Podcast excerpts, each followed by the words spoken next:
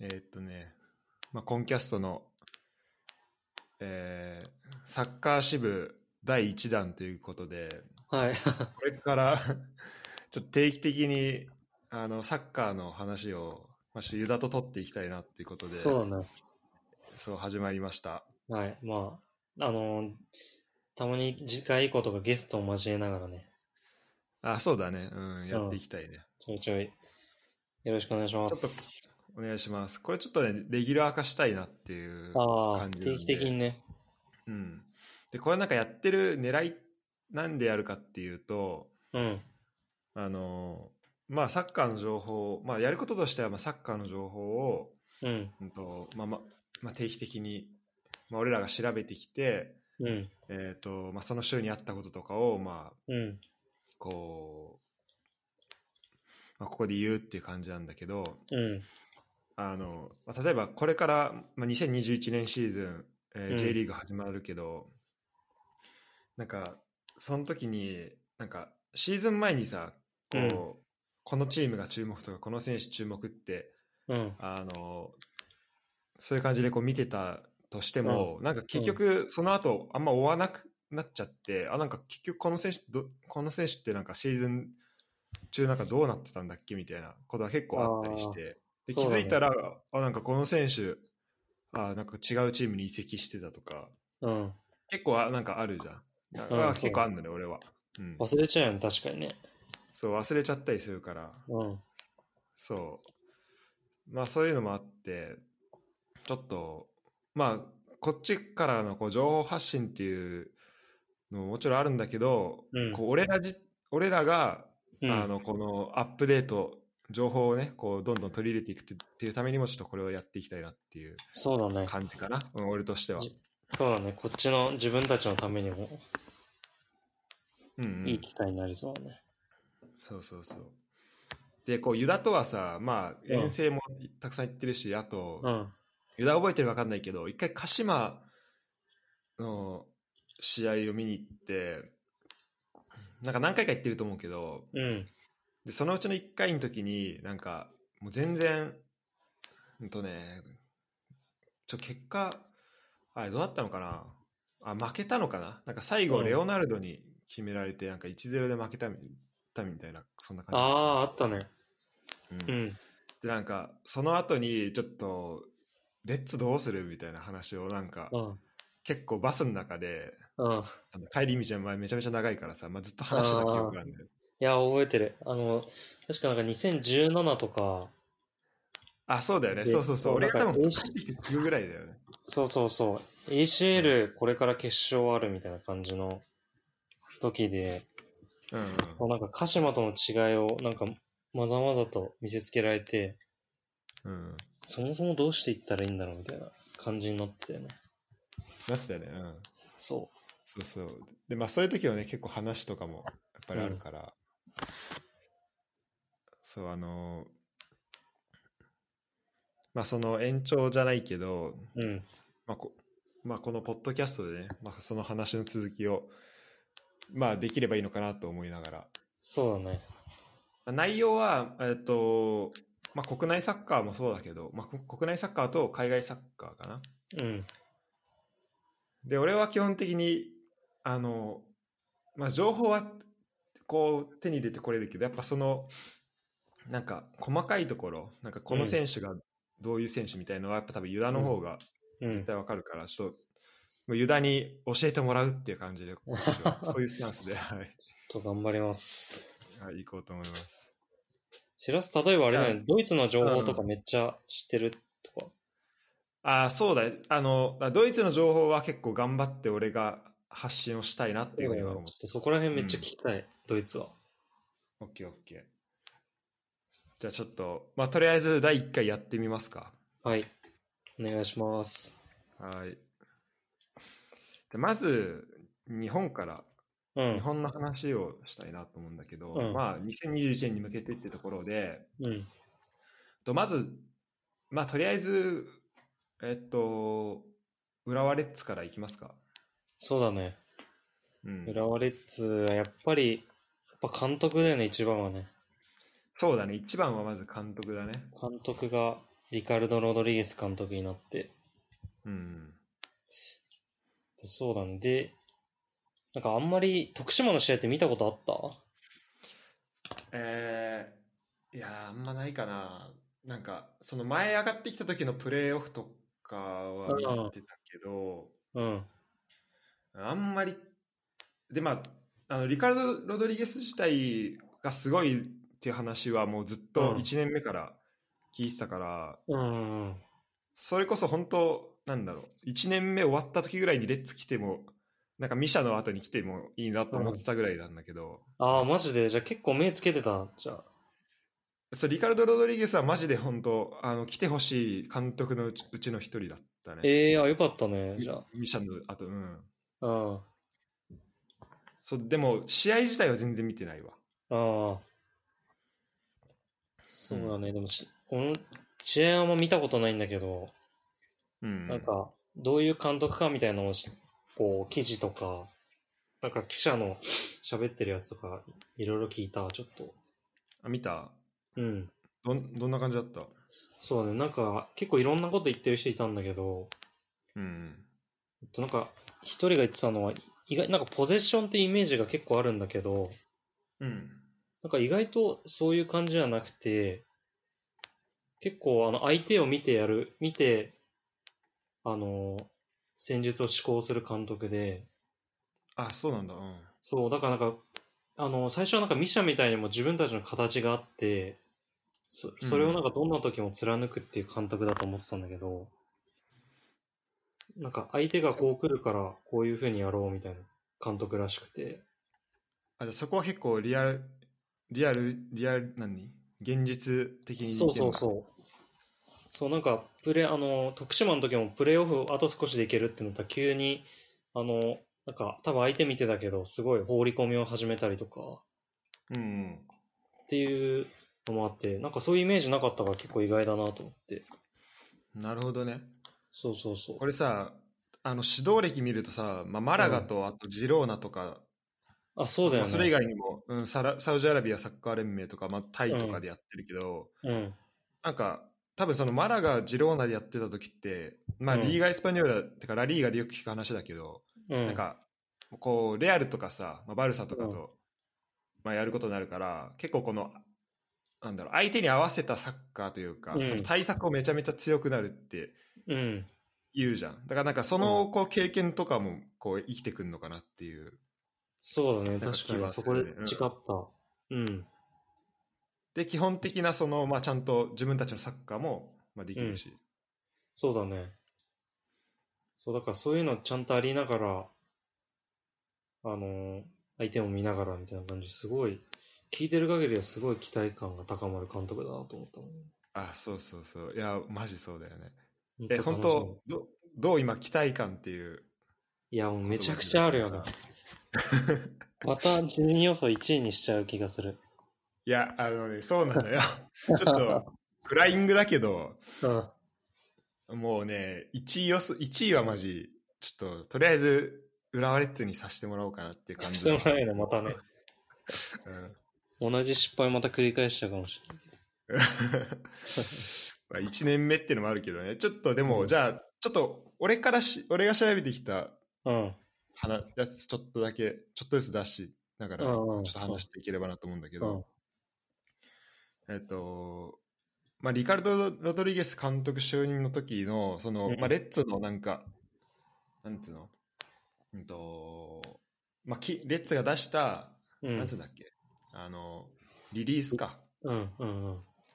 でそこでなんか、えっとまあ、戸狩本部長、えっとうんフットボール本部本部長が言ってたのが、まあ、チームの成長とともに、えうーん。選手の成長チームのスタッフの成長クラブの成長そして監督自身の成長をうんクラブ主導でクラブあ監督の力を借りて実現するって書いてあってうん。なんか俺が、まあ、気になったのはそのクラブ主導とあと監督の力を、まあ、借りるっていう言葉うん。うんでだからなんだろうなまあフェーズとしてはあだからまあそのフットボール本部というかその浦和レッズのサッカーのそのうん。あとサッカーのそのまあ強化部だよねうん。強化部が、えーまあ、強くなればあー強化部のこう考え方とか、まあそのまあ、そのそこをまあ整理するっていううん。したいっていうのは分かるんだけどなんかフェーズとしてはなんだろうなうんなんか、まあ、率直に言うなんかこうすごいざっくりだけど、まあ、なんうかんそういうフェーズなんだなっていうのをちょっと思って、うん。監督の力をまあ借りたり借りるっていう感じなのかって感じでなんかこう、じゃあ監督とこのロリカルトロロド・ロドリゲスとなんかずっと一緒にやっていこうっていう言葉ではなかったんだっていう、まあ、それあー1年目だからまあ、そんな言葉出てこないうん。だろうのかもしれないけどうんっていうのはちょっと思ってうん。で、まあ、でもその、まあ、多分監督に任せっきりじゃなくて監督、うん。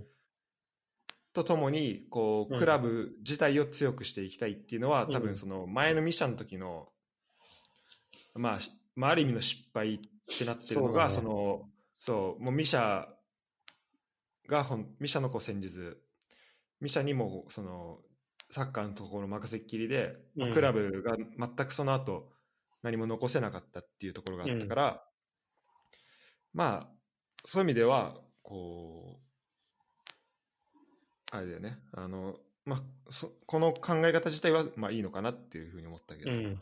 そうだね、確かに。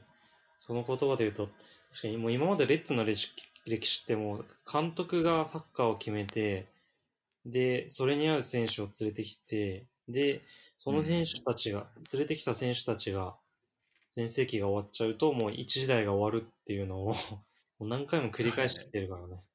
うん、 本当そのサイクルだったよねそうだよね。だから、それうん監督がもう終わっちゃうと、もう、時代も終わっちゃうって感じになってるんだよね。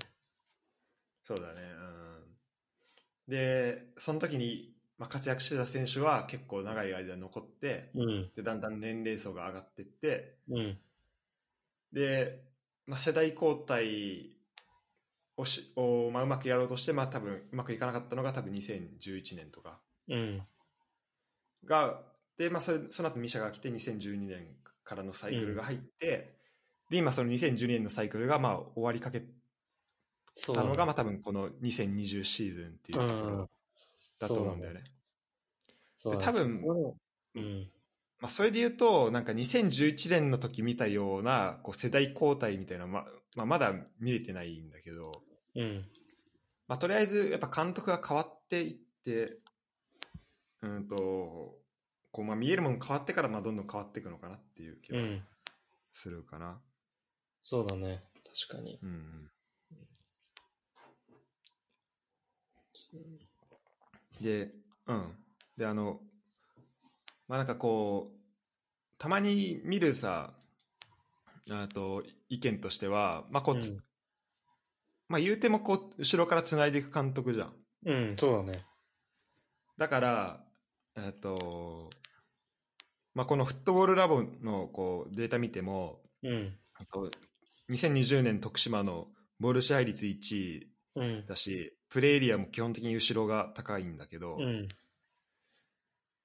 だからそれに対して例えばその監督、ね、レッツのサポーターがうん。なんかその我慢できるのかっていう意見もあるんだけどこれはどう思う、あ、その、後ろからについて、そうそうそう列が我慢できるかっていうこと。そうね、多分レッツそサうポーターの、あの、うんスタジアムとか行くとよくわかるけど、なんか一番好きなのって、もう正直カウンターでガーってやって、ドリブルで、あの個人技でみたいなやつはすごい好きなんだなっていうのをなんかサポーター見てるとなんかなんとなく感じて、うんうんなんか昔、まあ、達也とか、まあ、エメとかが、こうドリブルでこう独走して切り裂いてたような、うんなんかそういうのがやっぱ、ドリブラーめっちゃ好きじゃん、サポーター。そうだねなんかそれ用のちゃんとみたいのもあるしねこうカウンターの時ああ、そうそうそう。 いうそう、あるある。やっぱそういうのが好きだよね。うんだからあやれっぱもなんか、結構うん。もうめっちゃ煽ってる感じだよねこうイケイケって感じだよねそうそうそう。だからそのミシャの時とかはまあうまくいってる時は良かったけど、あんまりうまく負けてる時とかでこう、後ろから、あの、組み立ててると、なんか、もうもっと前行けよみたいなヤジとかすごい飛んでたし、うんうんぱそういうのはまあ気質的にはあんのかなと思うんだけどね。うん。なるほどね。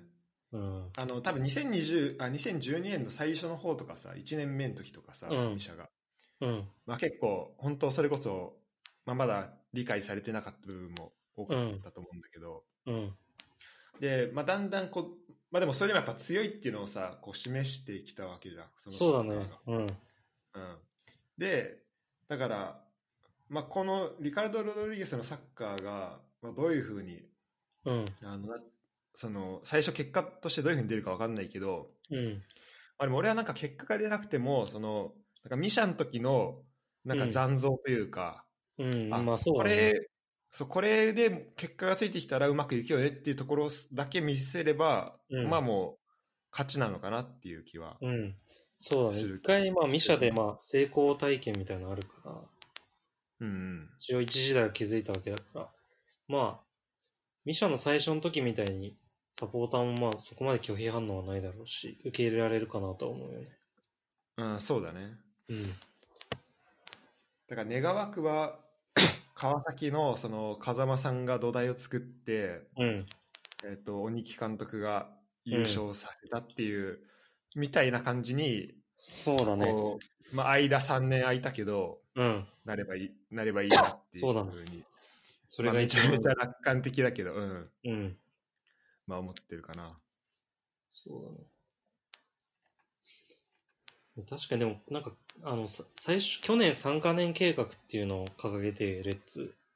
うんそれで、その時のサッカーで、あの、なんていうんだろうな、結構個人、個人の能力を生かしたサッカーみたいな。うん、まあうん、それがまあ、組織的ではない、組織的じゃないっていうことではないと思うんだけど、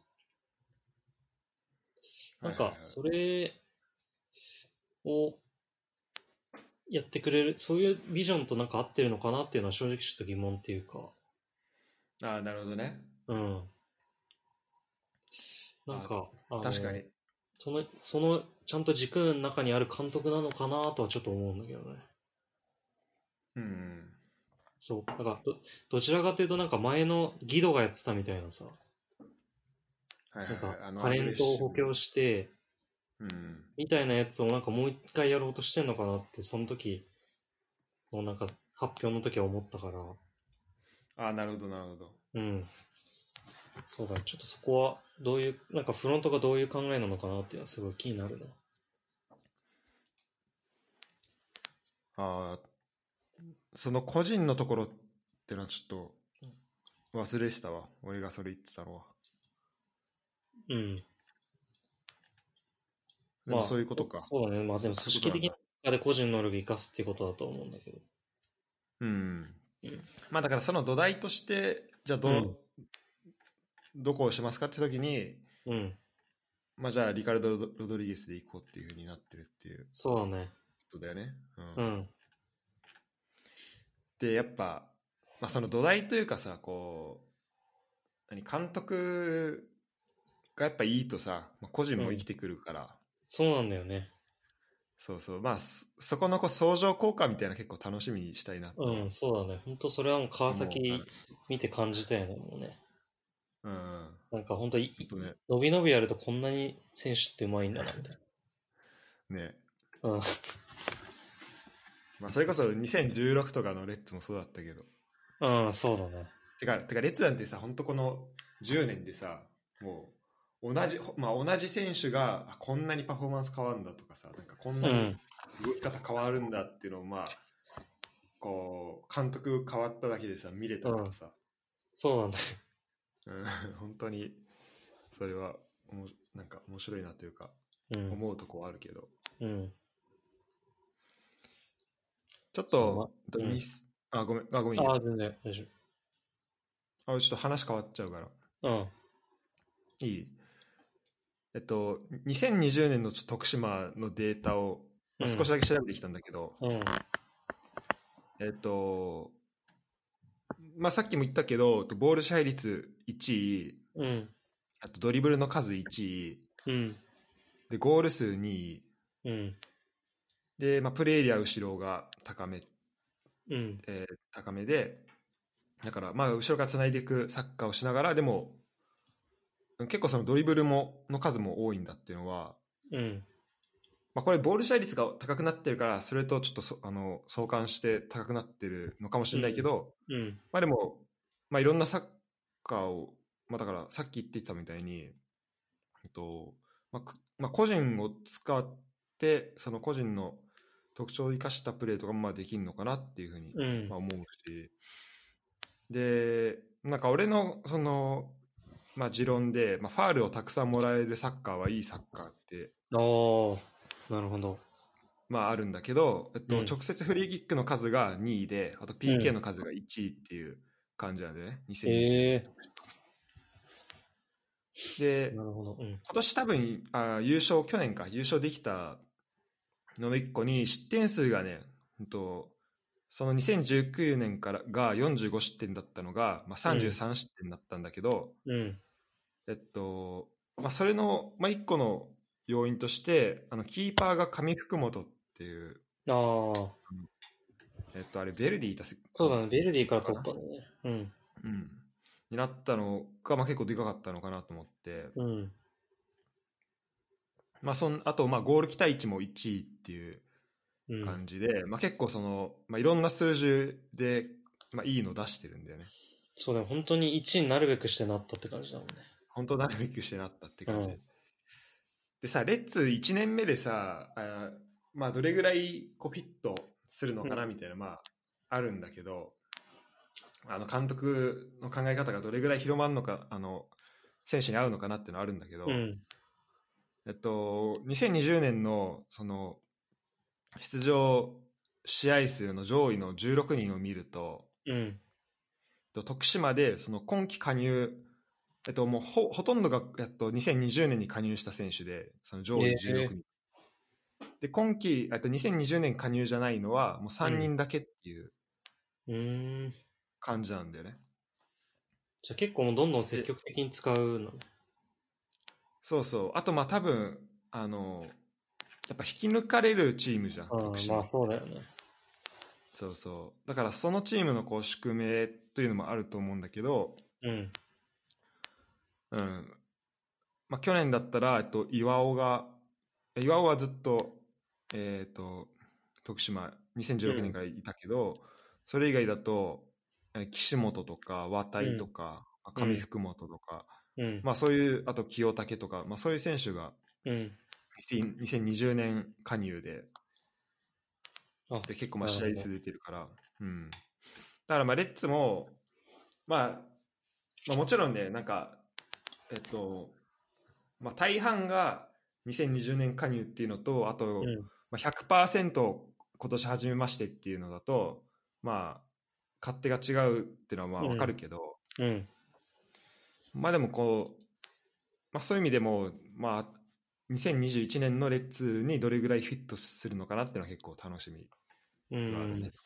うん確かにね、本当徳島は、なんかマリノスとかすごい引き抜かれたりとか、ああそういうチーム事情はあるにしても、あの、そうだね、こ今年多分レッツの監督はなんかある意味やりやすいのかなと思って、タイミング的には。あ一う回、んどういうことこうなんかミシャの作ったやつがあって、で、去年で多分もう全部ぶっ壊して、もう さあらそ地、うだそう,、ね。さら地状態になってるから、うん。なんかあうんの、その新たなやつだがもん、ね。そう、新たなやつは植えやすい、こうんう、選手とかも結構放出したりとか入れ替えたりしてるし、うんうんそういった意味でなんか新しいことやろうとしてる監督としてはなんかいい環境なのかなっていうのは思うけどね、逆に。う。うんん。あ、それでさ、あのさっきの3カ年計画の話ちょっと戻るんだけど、うん。まあ、3カ年計画の批判はさ、まあいろいろ、あまあ批判も、あ、いいじゃんっていうのも、まあ両方あると思うんだけど、うん。うんと、まあその3カ年計画が、なんかうまくいってないから、うん。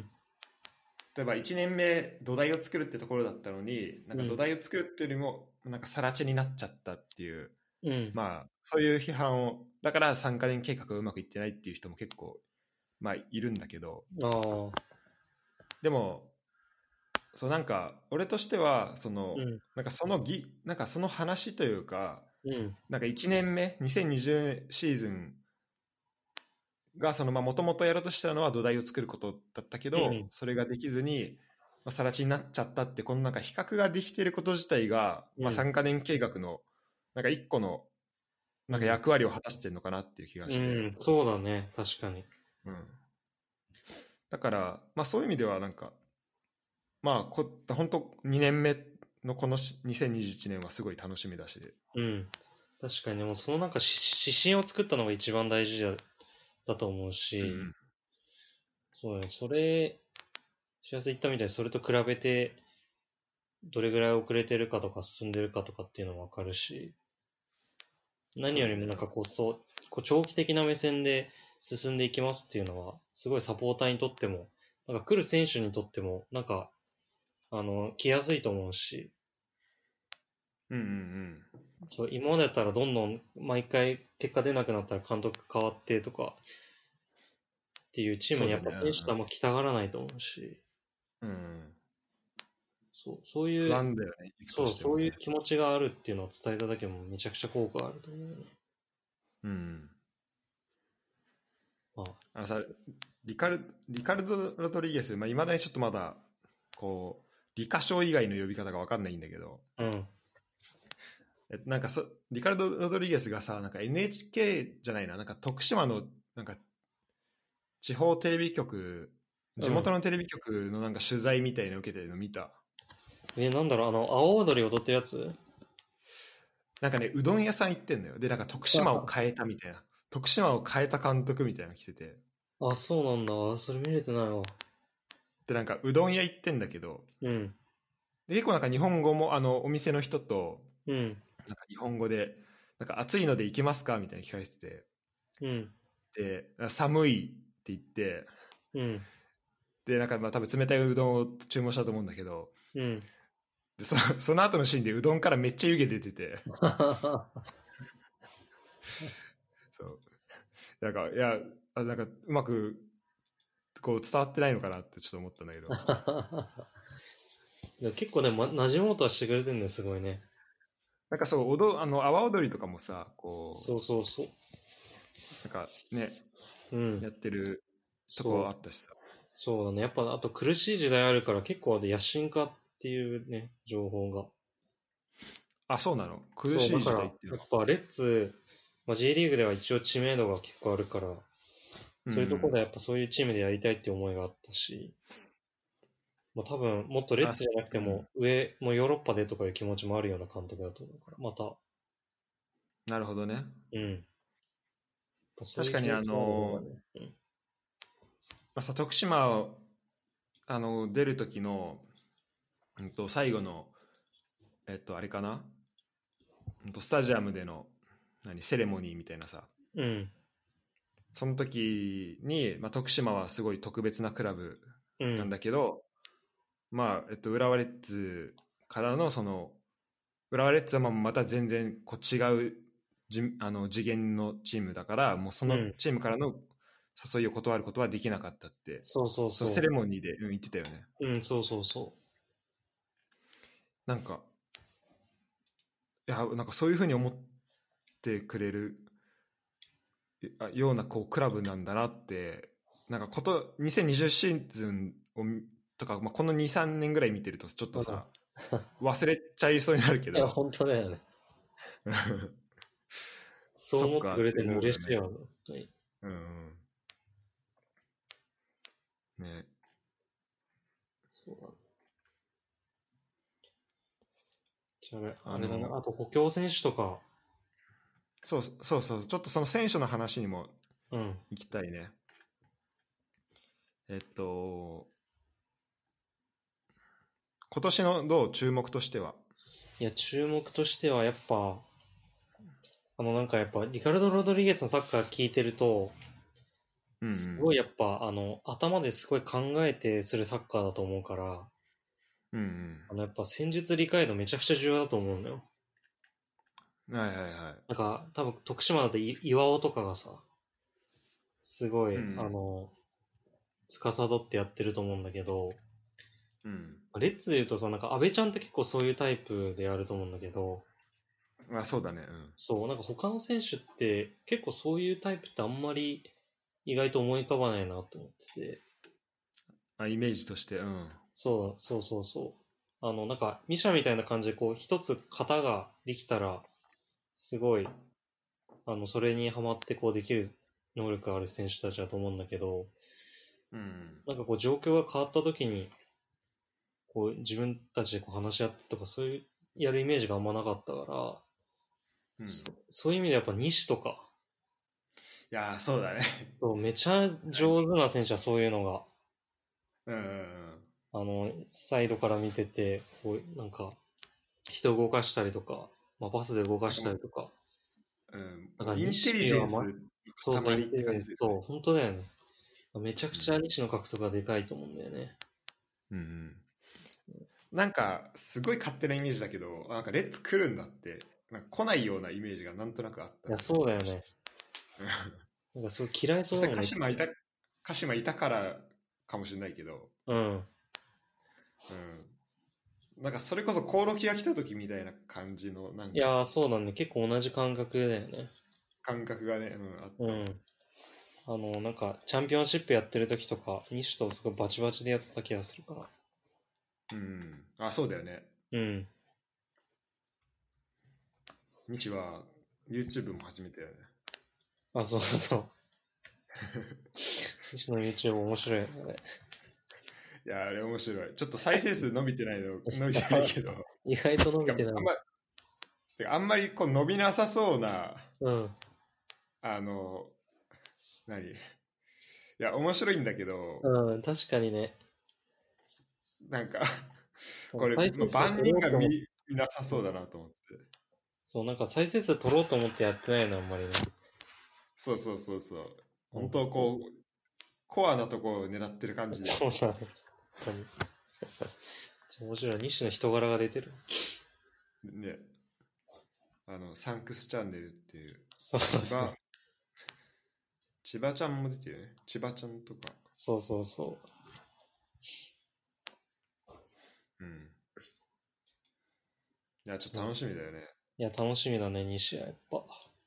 うん俺あと、そうだね、やっぱ、なんかと、そうだね、あと、西のコメントみたいの見たら、うんあの、リなんかリ、リカルド・ロドリゲス監督から、なんかボランチとかも考えられてるみたいな話をされてたっていうのを、あ、マジもうそんな話出てんだ。そうそう、西が言ってて、へーで、もう西って結構ボランチやりたいって結構言ってる選手らしくて、あ、そうなんだ。そうそう、だから、まあ、そういう起用も、まあ、なんか列的には正直右サイドバックやってほしい気もするけど、そうだね。そう。でも、そういうのもあんのかなと思って。うん。楽しみだ。確かにどほんとその、その辺できできるから、ちょっと、どういう風になっていくのか。そうだね。うん。いや、楽しみだけど。あと、ちょっとあの、プレイ全然さ、見てないんだけど、まだ。うあん。と、秋元はめっちゃ楽しみだね。ああ、木本ね。てかすごいいい話しか聞かない。いや、ほんとすごいいい話や聞くよね。そう そうそう。え、これ大丈夫なんか本当逆に心配になるぐらいいい話。そうそう、なんか。ほんと何でもできるスーパーマンみたいなさ、うんうん。話ばっかり聞くよね。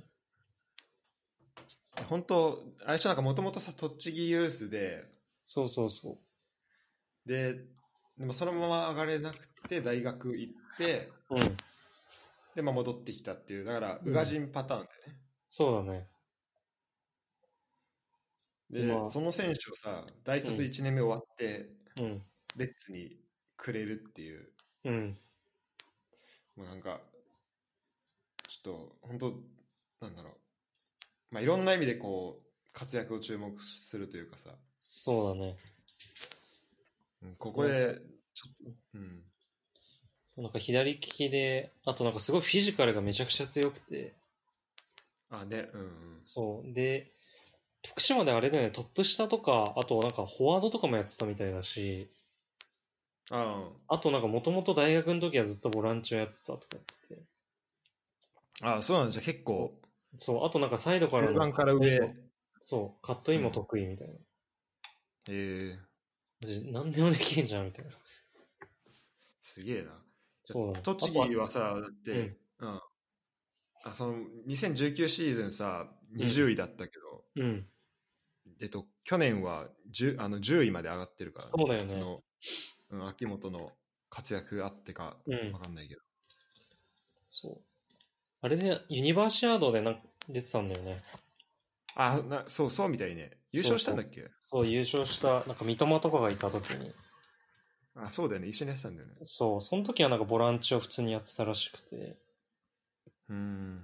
本当にどこでもできるし、本当どこに置くかっていうのは楽しみだね。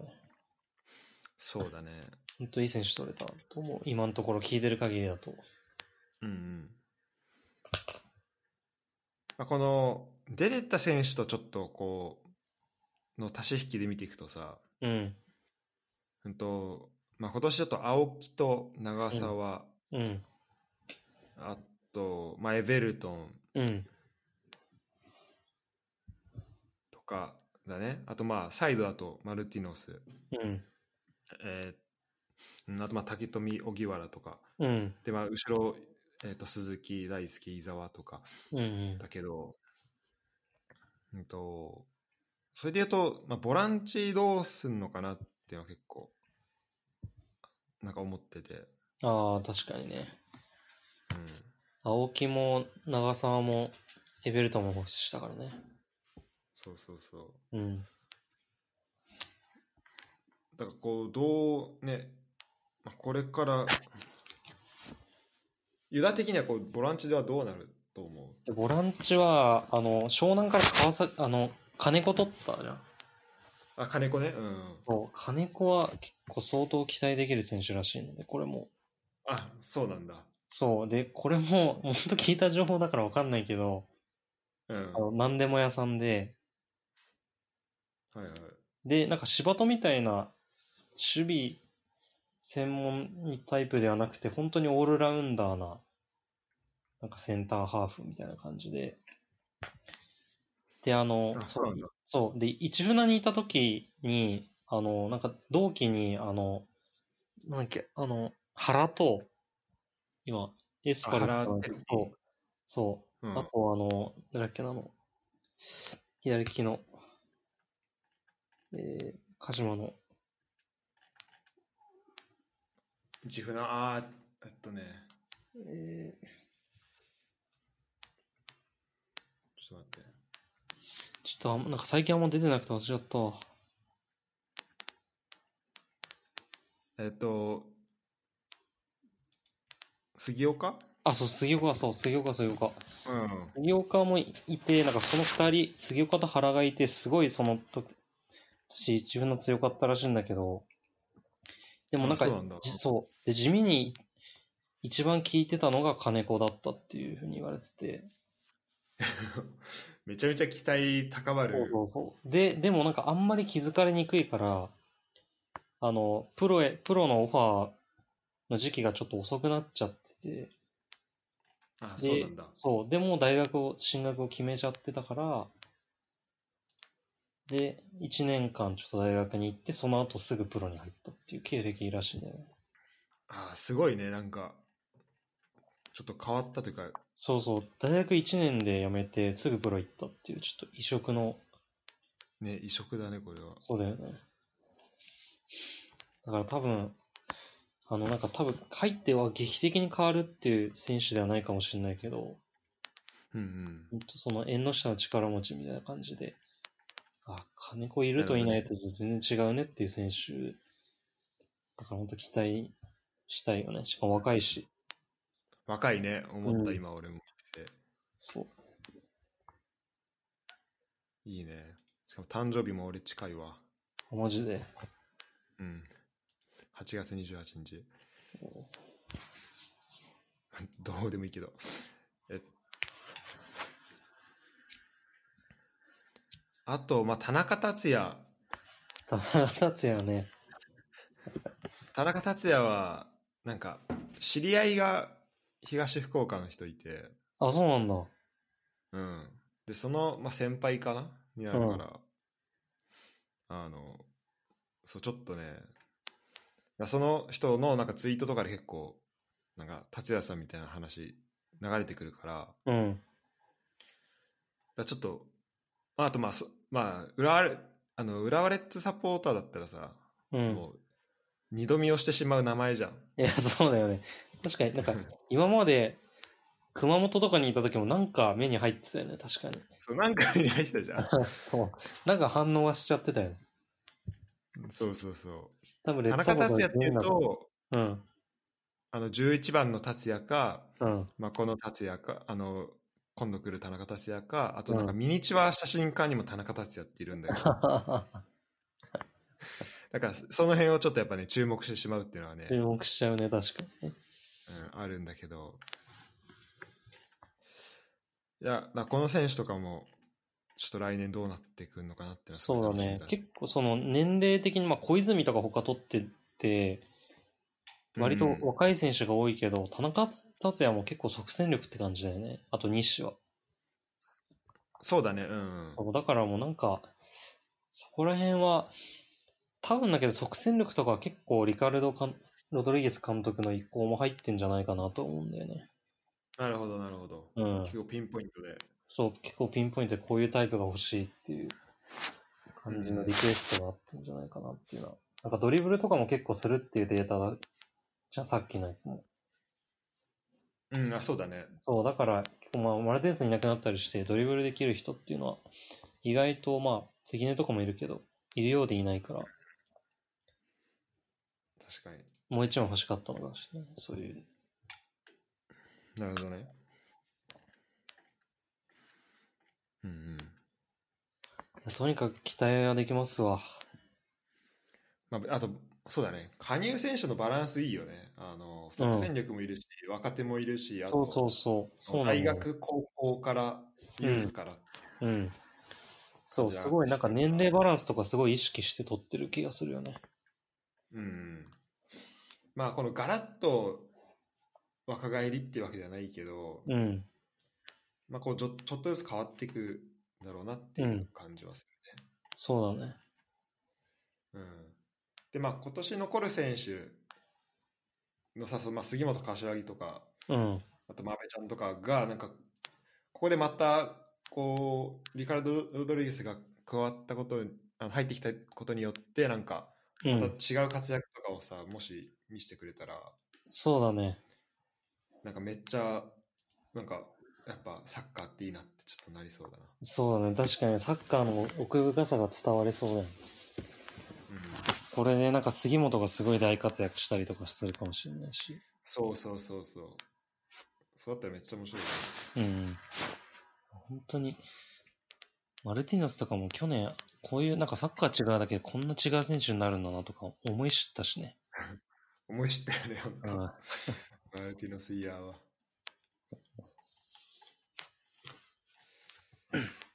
そしたら、えっと、レッツの話もうちょっとだけしたいんだけど、うん。えっと、ちょっと、あとね、まずニュース的なところで言うと、うん。うんとあとまあ石井、キーパーの石井亮うん。選手が、まあ、レノファに移籍あえっと育成型期限付き移籍になったんだけど、うん。なんか俺、まあ、ニュースでよく見るけど、いまいちその普通の期限付き移籍と、うん。あと育成型のその違いあはーあんまり、なんか理解してなくて、うん。でちょっとし らあの調べてきたから、うんそれだけちょっとここでああ、確かになんか、言おうかなと思って。正直あんまり、なんか中身見たことないけど、ついてる時とついてない時あるよね。あ、そう、うん。で、多分、この、なんか省略してる場合ももしかしたらあるのかもしれないけど、リリースする側があ、なるほど。うん。あリリースというか、その、記者の人が言う場合は、なんか、うん。まあ、その、記記者のその、理解度とかにもよるからさ、もしかしたら、うんあと、まあ、長くもなるし、期限、規制型つけたら。うん。だから、まあ、そこで、こう、変えちゃったりしてる場合もあるのかもしれないけど、うん。まあ、でも、ちょえ、ユダこれ違い知ってたいや、えっと、ほんとざっ、なんか、ざっくりというか、あやふやな感じしか知らない。なんか、呼び戻せると思ってた。あ、そう、あ、そうそうそうそなんか困っう。たで、な。なんか、まあ、本当名前の通りさ、まあ、育成そう、なんか名前の通り育成型うん。うついてるんんだ。けど、うんま。あ、普通の遺跡、期限付き遺跡は、あ、ごめん、じゃあ、えっと、育成型の方から言うと、うん。まあ、狙いとしてはさ、えっと、日本日本国籍の若手の選手に、うん。まあ、多くの出場機会を与えるっていうところで、うんえっと23歳以下の、えっとまあ、日本国籍を持ってる選手うん。で、えっとまあ、でその人を対象に、まあ、期限付き移籍をうん。させる、だから、まあ、期限を決めてその間だけそのチームに、えっとでプレーさせますっていう感じなんだけど、でえっとまあ、縛りとしては、まあ、移籍先は、えっと、下位カテゴリーじゃないといけない。ああ、なるほど。で、まあ、こう、同じカテゴリーだと、うんと、まあ、多分その、規制、まあ、大体期限付き移籍するときあるけど、まあ、うんこの、うちのチームとやるときはその選手出さないでねっていうのがあるから、うん。でまあ、そうなると、こう、まあ、多分、この、もともとの目的とちょっと外れちゃうところもあると思うし、うん。うん、まあ、そういうのもあって、えーえっと、移籍先は買い手ご買いカテゴリーじゃないといけないっていうのがあるんだけど、うん。えっと、さっき言ったみたいに、えっと、レンタル元のクラブがと途中解約して戻すことができるっていうのが、うん。なるほど。だから、そう、だレッツがもしキーパー、すごい、怪我していなくなっちゃったりした,、うんしたら、その石井選手をまあ戻すことができるとかね。うん。なるほど。そうだよね。その怪我とかじゃなくても逆にすごい、あの、J2 とかに例えば、おいあの、レンタル移籍させてすごい活躍してたら、あ、やっぱ戻ってきてってすぐ言うのもできるってことだもんね。そうそうそそうだよね。だから選こう手としてはすごいモチベーションつながるよね。う。あ、そうだね。うん、そう、なんか1年間行ってこいってやって、あ、1年戻れないのかって思うのと、なんか活躍してすぐ戻ってやろうって思うのなんか全然違うと思うし。うん、帰ってこれるかもしれないっていうねん、そうだね。もうすぐにでも帰ってこれるかもしれないってことじゃん。で結構さ、期限付き席だと、なんか、もう出して、そのままうん。なんだろう片道切符みたいなのさ、まあうんまあ今年のレッツもな、まあ、何人かそれそれっぽい選手はいたけど、うまん。あそういうこともあるけどさ、まあ、うん育成型だともう、そういうことじゃないんだよっていうのがもう結構メッセージとして伝わるからさ、うん。うんあのまあ、そういう意味でも、まあ、おもなんか面白い制度だなうっていん。そうだよね。すごいいいよね。うんっていうのが、えっと、1個かな。うん。ほんほんとこの育成型期限付き席の話うんだっ。たんだけど、あとちょっと今このなんかすえっ、とすフットボールの話をずっとしてたけどちょっとそのう経営の話もちょっとしたいなと思って、うん。うん。でまあ2020年は、まあ、コロナでさうん。まあ4ヶ月試合中断してうん。でそうなるとまあ試合えっとでその再開後もさ選手そんなにあ選手じゃないわ、えっと、観客まあ最初5000人縛りとか、まあ、最初無観客で、その後5000人ででその後50%みたいな感じにうん。なってたけど、まあ、平均観客動員が確か9000人とかでうん。そうだね。 2019年比だと、まあ、2万5000人減ってるっていうう状況になってて、で、でまあ、そうなると、まあ、もちろんチケット収入も減るんだけど、うんまあ、そのスポンサー収入もまあめっちゃ減ると、まあ、減ると思うのよ、そうだね。確かにね。連動して。うん。で、俺が読んだ記事、なんか東洋経済オンラインの、うんなんか浦和レッズ厳しい経営で見出す新機軸の実情っていううん。記事にそのこれ誰のコメントなんだろうあとコーポレート本部兼パートナーホームタウン本部課長の山本山本さんって人のまあコメントで、うん。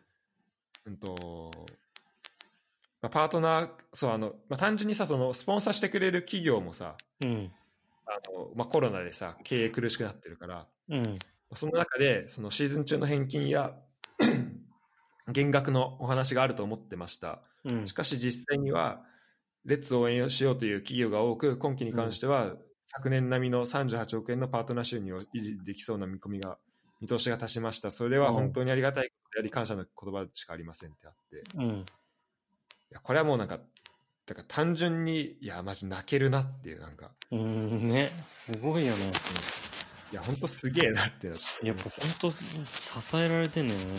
そういう地元に、クラブ、なんか、会社とかにね。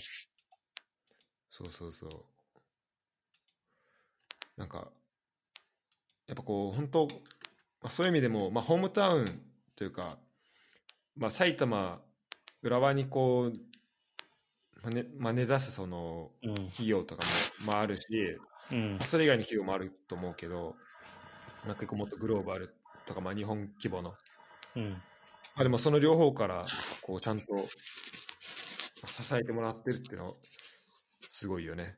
そうでだレねッ。ツはやっぱしあの収入も大きいけどこう支出も大きくなるからさ、うん。やっぱこのそういう意味でこう収入をうまく、うんとまあ、支出はそんなに、まあ、固定費として変わらないくなった時にやっぱ収入が減っちゃうと結構厳しし厳しいかなっていうふうに思ったんだけど、ほん、本当そこはうまくねこうなんとかなりそうでそうだね。結構レッ今ツ、年ちょっとどれぐらい変わるかわかんないけど、うん、そうだね。レッツ結構その、パートナーシップ結んでる企業とか見てると、結構地元の会社い大切にしてるなって感じるよね。なんかポラスとか多分越谷とかの会社だし、あ越谷なんだそう確か。多分、まあ、レッツって多分そういう方向に舵を切ろうと思えば、多分東京とか、もっと知名度重視な更新もな、多分でき、しようと思えばしよう、できると思うんだけど、そうだよねそう、やっぱまあ J リーグっても、もともとまあ地域に根ざすっていうもんだし、うんそういうのはたい、なんか、大切にできてんのかなと思うよね。なるほどね。いうや、んそうだよね。いや、この面白いなと思って。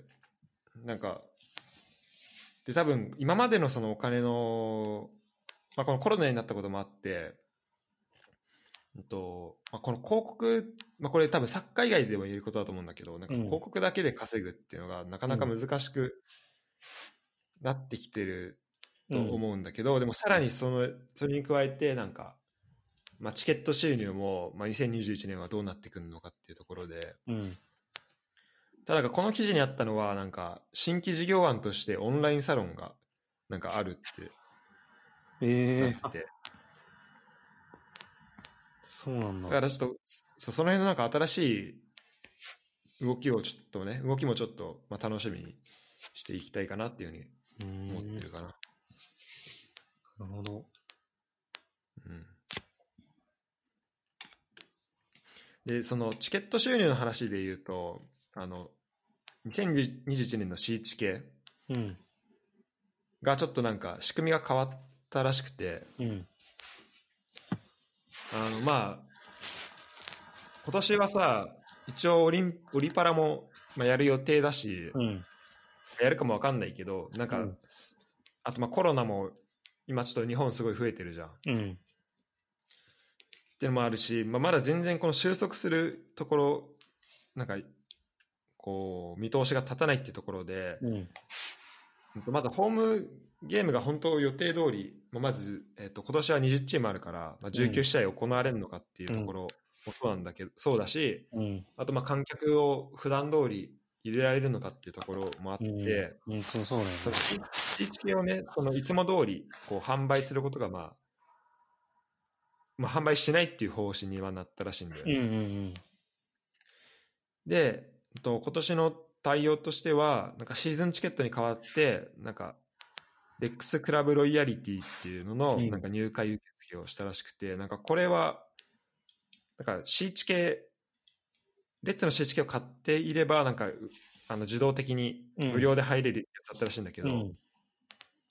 なんかこう継続年数でこうステージ変わるらしくて、なんかうん5年までだとなんかルビー、15年までだとサファイア、うん。 25年までだとプラチナム、でそれ以上だとダイヤモンドみたいな感じで、うんでなんかダイヤモンドだと、なんかレッツから特別グッズがなんか送られてくるらしいのよ。うん。うん。うん。でやっぱこの、で、これさ、1年切れちゃうと、あの、なんだろう。こう、サポーター、こう25年でダイヤモンド持ってる人からしたらさ、もう25年間のこう、結晶みたいのがうん詰まってるからさ、こう、うん。継続してきたっていう。だからうんそれをこう、やっぱ継続したいっていう意欲がすごい、なんだろう、高まると思うんだよね。うん、そうだね。もうそれがもう誇りの人がいる、何人もいるはずだからね。絶対いるよね、そうそいる、絶う。対。で、うん。で、今年はだから C1 系はもう売れないから、うん。なので代わりにその、まあ、レックスクラブロイヤリティってやつの、まあ、入会受付を、まあ、するってところで、うん、とそうえっとねえっとなんだまあそれを入ってもらうことで、えっと、まあ新知系の代わりにこのまあ継続年数をまあ伸ばしてもらおうっていうところが、えーあると思うんだけどなんかだ今までだったらその CHK 買ったらまあ無料で入れたわけなんだけど今回からはなんか、まあウェブからだとまあ3万円プラスあとチケットを優待料金でうん。買えるっていう感じでまあ例えば1試合だけ開催してたら3万プラスその1試合分のチケットの値段をうん。払うっていううん。感じになるっぽいんだよね。うんうんうんでだもちろんだからこれ試合数が少ないと結構損すると思うんだよ。ああ、確かに確かに。だって1試合だけで例えばで確かにこう優待料金は、まあ、これだけ見たらめちゃめちゃ安いんだよね。うんうん、うん。例えば自由席大人350円とか、うん。うん、なんだけどまあ例えば1試合だけだったらもう本当1試合でまあ3万プラス350円になるから、うん。まあ、すごい、まあ、損するふうになってるんだけど、うんとまあ、仮に20試合あとでこれなんかマックスが20試合まで保証あと20試合分のうん。えっとチケットを買えますっていうふうになってうん。うん。うるんんだよね、うん。。まあ、買えますというか、まあすえっと、予約というかそういう感じで、その今年例えば20試合分行きたいっていうふうにその登録の時に行ったら仮に20試合行われたらその20試合分のチケットをまあ買うことになるっていううん感じ、で試合数が増えれば、まあ、こうお金払う、あのーまあ、チケット買う分が買う量が増えるんだけど、うん。仮に、えっと、20試合行われるとすると、うん、と例えば自由席大人の場合は、うん、と1試合あたりの、うん。えっと、払う料金は、まあ、1850円おで、お。まあ、定価2000円だから、まうん。あちょっとまあ150円ぐらいのまあ割引になるうん。で、えっと、これ、なんか、えっと、カテゴリーが、えっと、席のカテゴリーが上がるほど、そのわ割引率上がってって、うん。で、SS だと、えっと、えっと、まあ、そうね、えっと、に定価7500円なんだけど、それが6900、まあ、6900円1試合あたりだったりとか、まあ、プレミアムシートだと、まあ、1試合あたり1000円分ぐらいのまあ割引になるんだけど、うん。あこれだけきこれ聞くとなんかなんかお得だなってかまあ全社やるとしたらまあお得だなと思うんだけど、うん。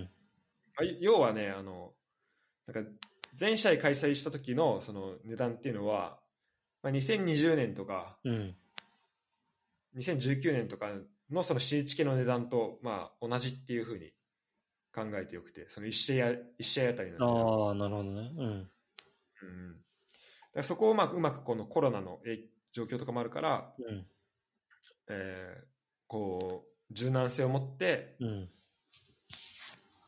で、まあ、クラブとしてもまあ試合数が少なかった時にも、まあ、ある程度のこう固定で、まあ、お金が入るようにしたっていうのがこうのん2021年のこうのん。対応なのかなっていうふうにちょっと思ったかな、それでもよ、よく考えたね、システム。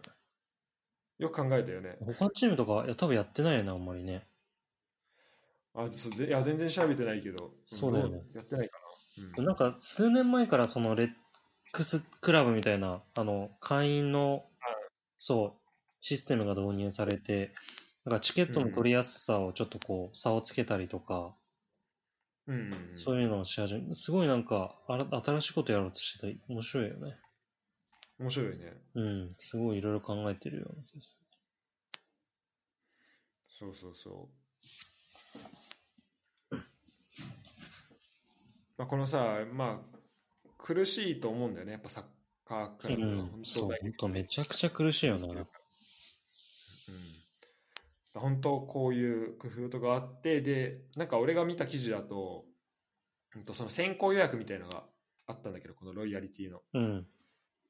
それがなんか、えっと、80%以上かなの人がもう先行予約でそのき去年から継続でああ、そうそう、見た見た。うん。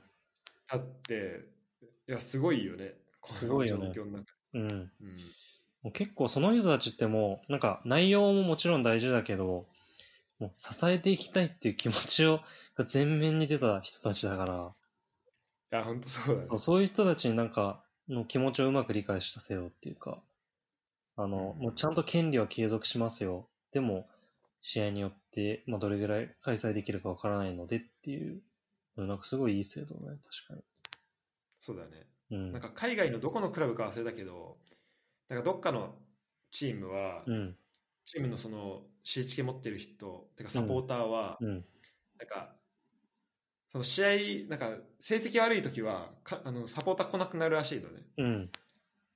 でもあのそのチケットの収入は変わってなくてうん、なんでかっていうとその試合に行かなくなるサポーターっていうのは、うん。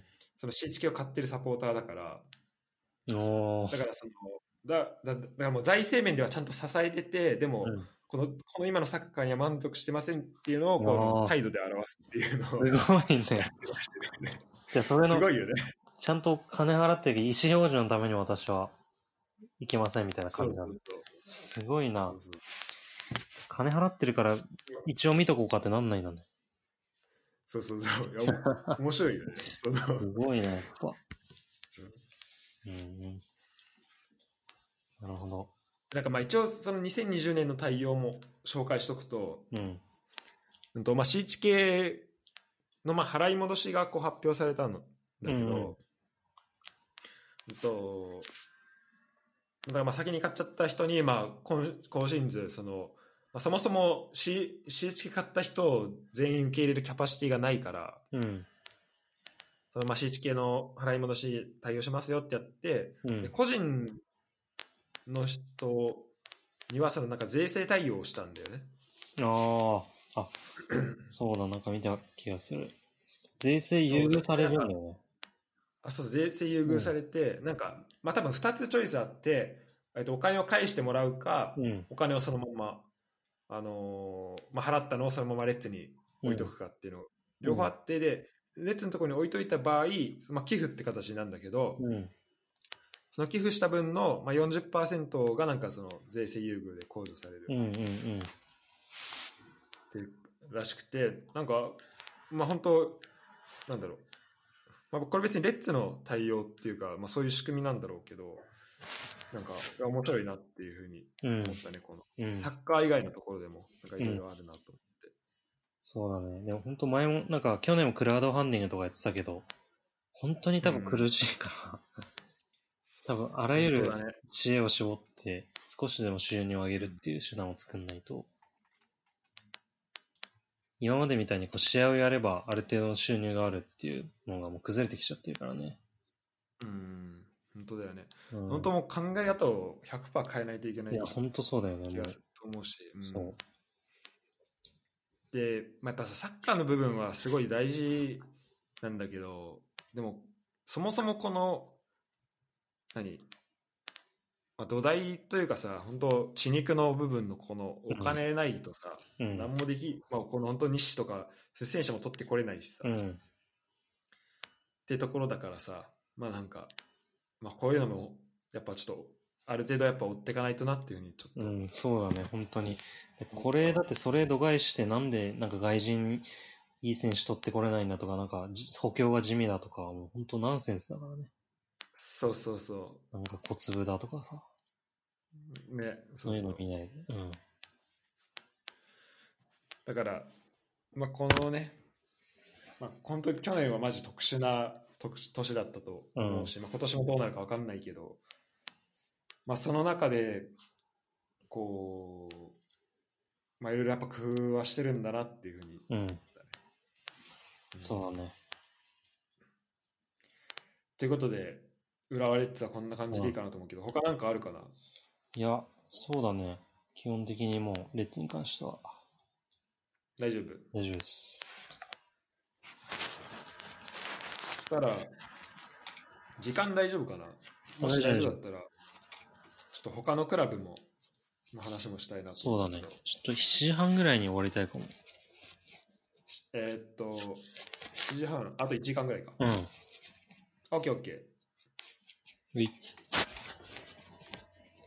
えっと、J の他のクラブで言うと、まあ多分このレッツの話が多分一番濃くなるうんや。つだから、あの、と思うんだけど、えっと、うん他のクラブ、どう、うん気になるチーム、そうだね。いや、まあ、やっぱ、いや、そうだね。やっぱ、補強がやっぱ今一番出てるから、うん、それで言うとやっぱ名古屋の補強名古屋か、うん。そうはすごいなんかもう全部、それこそ本当即戦力をめっちゃとろ取ってて、そうだね。そう、まあ、フィッカデンティって多分、あのーなんていうんだろうな、そんなこう熟成させてっていうサッカーではなくて、結構うんうん即効性のサッカーだと思うから、そういう意味では本当数年以内にタイトルを取ろうっていう意気込みはめちゃくちゃ感じられるよね。そうだね。そう。今年はう、ん。うん。斎藤長学谷川と、そうだね。そうだね。柿谷と長澤と、うん、うん。まあ、デ ACL もあるィしフ、ェンダー、木本。ね、そうだね。うん、結構充実した、かあの、何、選選手そうだよね。そうだね。なってくるよね。そう。知らせどっかあるチーム。俺はね、しえっと、清水かな。ああ、清水ね。清水うも、ん確かに。清水はまあまず、まあ、今年はさ16位だったんだけど、うん。 16位で、えっと、最多失点っていううん。感じで、うんと、だったんだけど、まあ、まずなんかさ去年のそのシーズン始まる前の順位予想でさ、なんかユダがそのなんかマリノスからコーチが1人うん。来てみたいな話してたじゃん、うん。今年ちょっと変わるんじゃないかみたいなうん。話をしてたと思うんだけどなんかでそこので、まあ、1年間あの幸いその降格とかもなかったからうん。こうチームなんか多分やりたいことを結構なんだろうこう、まあ、熟成というか、うん。こう寝かしておくというかなんかそういうことできた1年だったのかなと思うんだよね、去年がうん。でそこに来るそのロティーナとうん。あと、まあえっと、移籍加入選手っていうところでうん。で、えっとまあ、まずキーパーが権田うん。そうだね。ホンダびっくりしたね。で、まあ、まず、まあ、これで何、まあ、キーパーが、まあ、レッツはさ本当このキーパーの大切さをさこの数年でうん。なんかすごい、まあ、身に染みて感じてるうん。と思うけど、まあ、やっぱ、まあ、かなり変わると思うんだよねうん。でしかもちょっと JA で最近見てなかったから権田はなんかあの、まあ、ずっとポあの海外いたからさだから、うんまあ、ちょっとどういう活躍になるのどういう活躍をするのかなっていうのちょっと楽しみだし、うん。確かにね。うん、であとまあさっきは話も出てきた原輝樹とうか、ん。あとディフェンダーの、えっと、鈴木大分からの鈴木は、まあ、大分の時の、まあ、パスの中心、うんパスサッカーのまあ結う構ん。中心的な選手だったと思うし、結構いい選手いっぱい取ってるよね。うん原輝樹とかよく取れたよね。ねレッツも去年取ろうとしてたもんねそう、取ろうとしてた選手。あとあの北九州から来たディサロ・アキラ・シルバーナああ。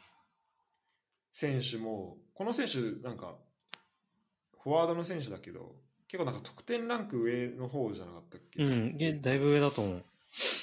そうだよねそう、去年結構と北九州前半戦すごかったよね。あそうそうそう、うん。監督誰だっけあとね、北九州、あの人じゃないかあなの。人かなえっと小林さんじゃないのかなあそうそうあそう小林え小林さんじゃないっけじゃなかったっけから小林さんな気がするんだけど。小林さんだ。やっぱ小林さんだ。あ、そうだよね。うん。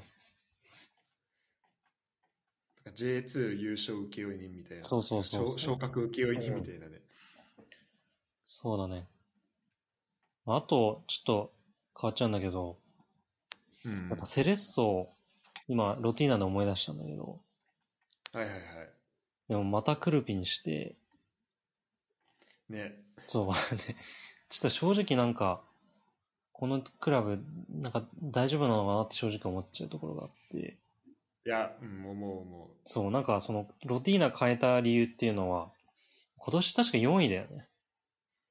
う。うん、うん。 4位でもある程度結果は出てるんだけど、やっぱ内容面で、あの、なんかもう少しこうワクワクするようなサッカーみたいなことを森島社長が言ってたりとかして、あ、そうなんだ。そう。で、あれだよね、風間さんを育成部門の統括部に就任させたりとかしてて、あ、そうなのそうそうそう。そういうのはすごいやってるんだけど、なんか、それだったらなんでロティーナ呼んだのかなっていうのもよくわかんないし、えーうん。多分ロティーナ多分、いや、与えられた仕事結構ちゃんとやったような気がするし、 そうだね。うん、まあでも、まあ、クラブ的にはそういうのはあんまり違うの、違うっていうふうに判断したのかもしれないんだけど、そうだね。クラブのこう、向いてる方向というか。れはそうだね。うん。うん。やっぱりなんかセレッソとしてはなんか、か香川とか柿谷、あ柿谷とか清武とかを育てて、どんどん若手が躍動してた、多分あああいうのをなんかもう一回やりたいのかなっていう感じで。あそうだね、本当に。うんで、なんか出てった選手も、まあ、徳良、柿谷、うん。木本とか、あーまあ、結構その、まあ、年齢、なんだろう、まあ、結構出てた選手の平均的な、あの平均年齢、まあ、高めだと思うう、ん。入っ入ってきた選手と比べて。そうだね。だからそこで、まあそうだね、まあ、木本がまあ別にそこまで年じゃないけど、まだ。うん。でもまあ、その、なんだろうな、ちょっと、クルピのもと、まあ、若手を育てたいみたいなのはあるんだろうね。うん。そうだね。で、その中で、えっ、と、まあ、それを占める、あの、まあ、チームのリーダーとして、こう、大久保を、うん。精そう神だね的支柱として大久保を、っていう感じなのかな。うん。まさか、まさか戻ってくると思わなかっいたや、。本当だよね。なんか噂はなんかすごいあったけど、なんか毎年セレッソに行くんじゃないか本と。当うん。でもい行や、くかこれはも面。白いことになりそうだね。うん。ですねうんあと、まあ、札幌はまあミシャってのもあるから、まあ、ずっと見てはいるけど、うん。シンジが戻ってきたりとか、あ、そうだね。もうそれはなんだろう、もうさもう試合出てなくてももう、なんかもういるだけでさ、うんちょっと、いいじゃん、シンジが来る。そうなんだよね。ほんと、シンジ、列帰ってきてほしいけどな。本当ね、そういうか、なんか獲得もあっていいと思うんだけどね。あっていいよね。うん。なんか前、そんな先そう、めっちゃ昔になんか伊原取ったりとか、ああ、そうはいいうはのいはが出てい。てもう本当に多分あとい2年ぐらいで引退しちゃったけど、来てから3年うか。ん、そうだね本当に全盛期は終わってて。でも、なんかそういう選手とやって、やっぱ坪井って、井原からすごいいろいろ学んだって言ってるし、ああ、そうなんだ。そうそうそう、横で一緒にやってて、うん、そういうのって絶絶対あると思うから、なんか、そういう晩年の選手を獲得したりっていうのもすごい面白い気がするんだ。いや、本当だよね。うん。だから、そうだね、シンジ来てほしいよね。そうなの、その、なんか、選手辞めた後にレッツに来てもらうっていう意味も、そういう意味も含めて、そうだね。うん、そうだね。まあ別に井原来てくんなかったけど。そうだね。 まあ、シンジはなんか本当北と南を行ったり来たりしてるけど、いや、 本当だね。そろそろ本州にちょっ本と当だまよ。た戻ってきてほしいよね。うん、体壊すよ、なんかもう、体調が。本当だよね、こんな寒いとこ いや、本当だよ。あったかいとこ行ったり来たりうしんて。。あと、まあ、名古屋から青木取ったりしてるのもちょっと面白いなと思うし、ああ。確かに。あと、大谷が、大谷がまた、ミシャと会うっていううん、まあそうだね感。じなんだよね。いや、なんかあれ、ちょっと嬉しかったよね、あれはね。うん。うん、ちょっと嬉しかった。うん、なんかミシャ、やっぱきん好きだったんだなと思って。うん。西海だから全然、そんなに、あんまり使えはなかったけど、使え、使用期間あんまり与えれなかったけど、うん。すごい信頼はしてたんだなっていうのがわかるね。ね。じゃあ、ちょっと近藤のために仙台の話もするいや、仙台話すことないんだけどいねえな。な、長沢移籍して大丈夫っていうのは言いたい。 そうだね。うん、マジ近藤で。の大好きな。あ、でもまあ、マルデオスはいるから、そうそうそう。ちそょっう。とハマりそうだよね、マジで。いや、確かに、マルティノス、仙台ハマる気はするね、確かに。しかもあれでしょ、監督、あの人戻ってきたよね。あ、そうテグラそモうリさん。手倉森さん。どうなることやら。確かに。うん。手倉森さん、やっぱ仙台に合ってるよね。なんか、気質もそうだしさ、うんなんか、すごい、仙台にとっても手倉森さんにとってもすごいあマッチしてるよね、やっぱり。ね、相性めっちゃいい感じがあるようんね。ちょそうだよね。っとだからまたあの、8, ん8年ぐらい前うのん。感じの,、あの強さが、まあ、うん戻ってきたら面白いけど、うん。手倉森さんがなんかマルティノスをどうなんか使うかっていうのはめっちゃ楽しみだね。そうだね。そう。いや性ー格的にもちょっと難しい選手であるからさ。うん。確かに。うん。なんかさ、レッツ結構その、まあ、浦和に関係する選手と、選手にやられるじゃん。うん。浦和にゆかりのある選手に。めちゃくちゃやられるよでね。こでここ最近結構さこの放出してる選手が多いからさだかうん。ら今まで結構その J2 に行く選手とか結構多かったけどさ、うんその J1 に行く選手って、まあ、そんなにいなかったじゃんうん、確かにね。だからちょっとこ怖さはあるんだよねそうれん。めちゃくちゃあるね。マルティノスとかなんかやられる気しかしないような、ちょっと。 ねうん、怖い。ちょっともうは何も見てないけど早くもちょっと残像が頭の中そうそううそう。まあでも、コオロギいるから、仙台は大丈夫だよ。そうだねコオロギがいる限りは、コオロギいる限り大丈夫だ。でさ鹿島とか鹿島さすごくないもう加入選手全部高校とユースだよ、ああ、そうだよね。うん翔平から二人も行くのもんね。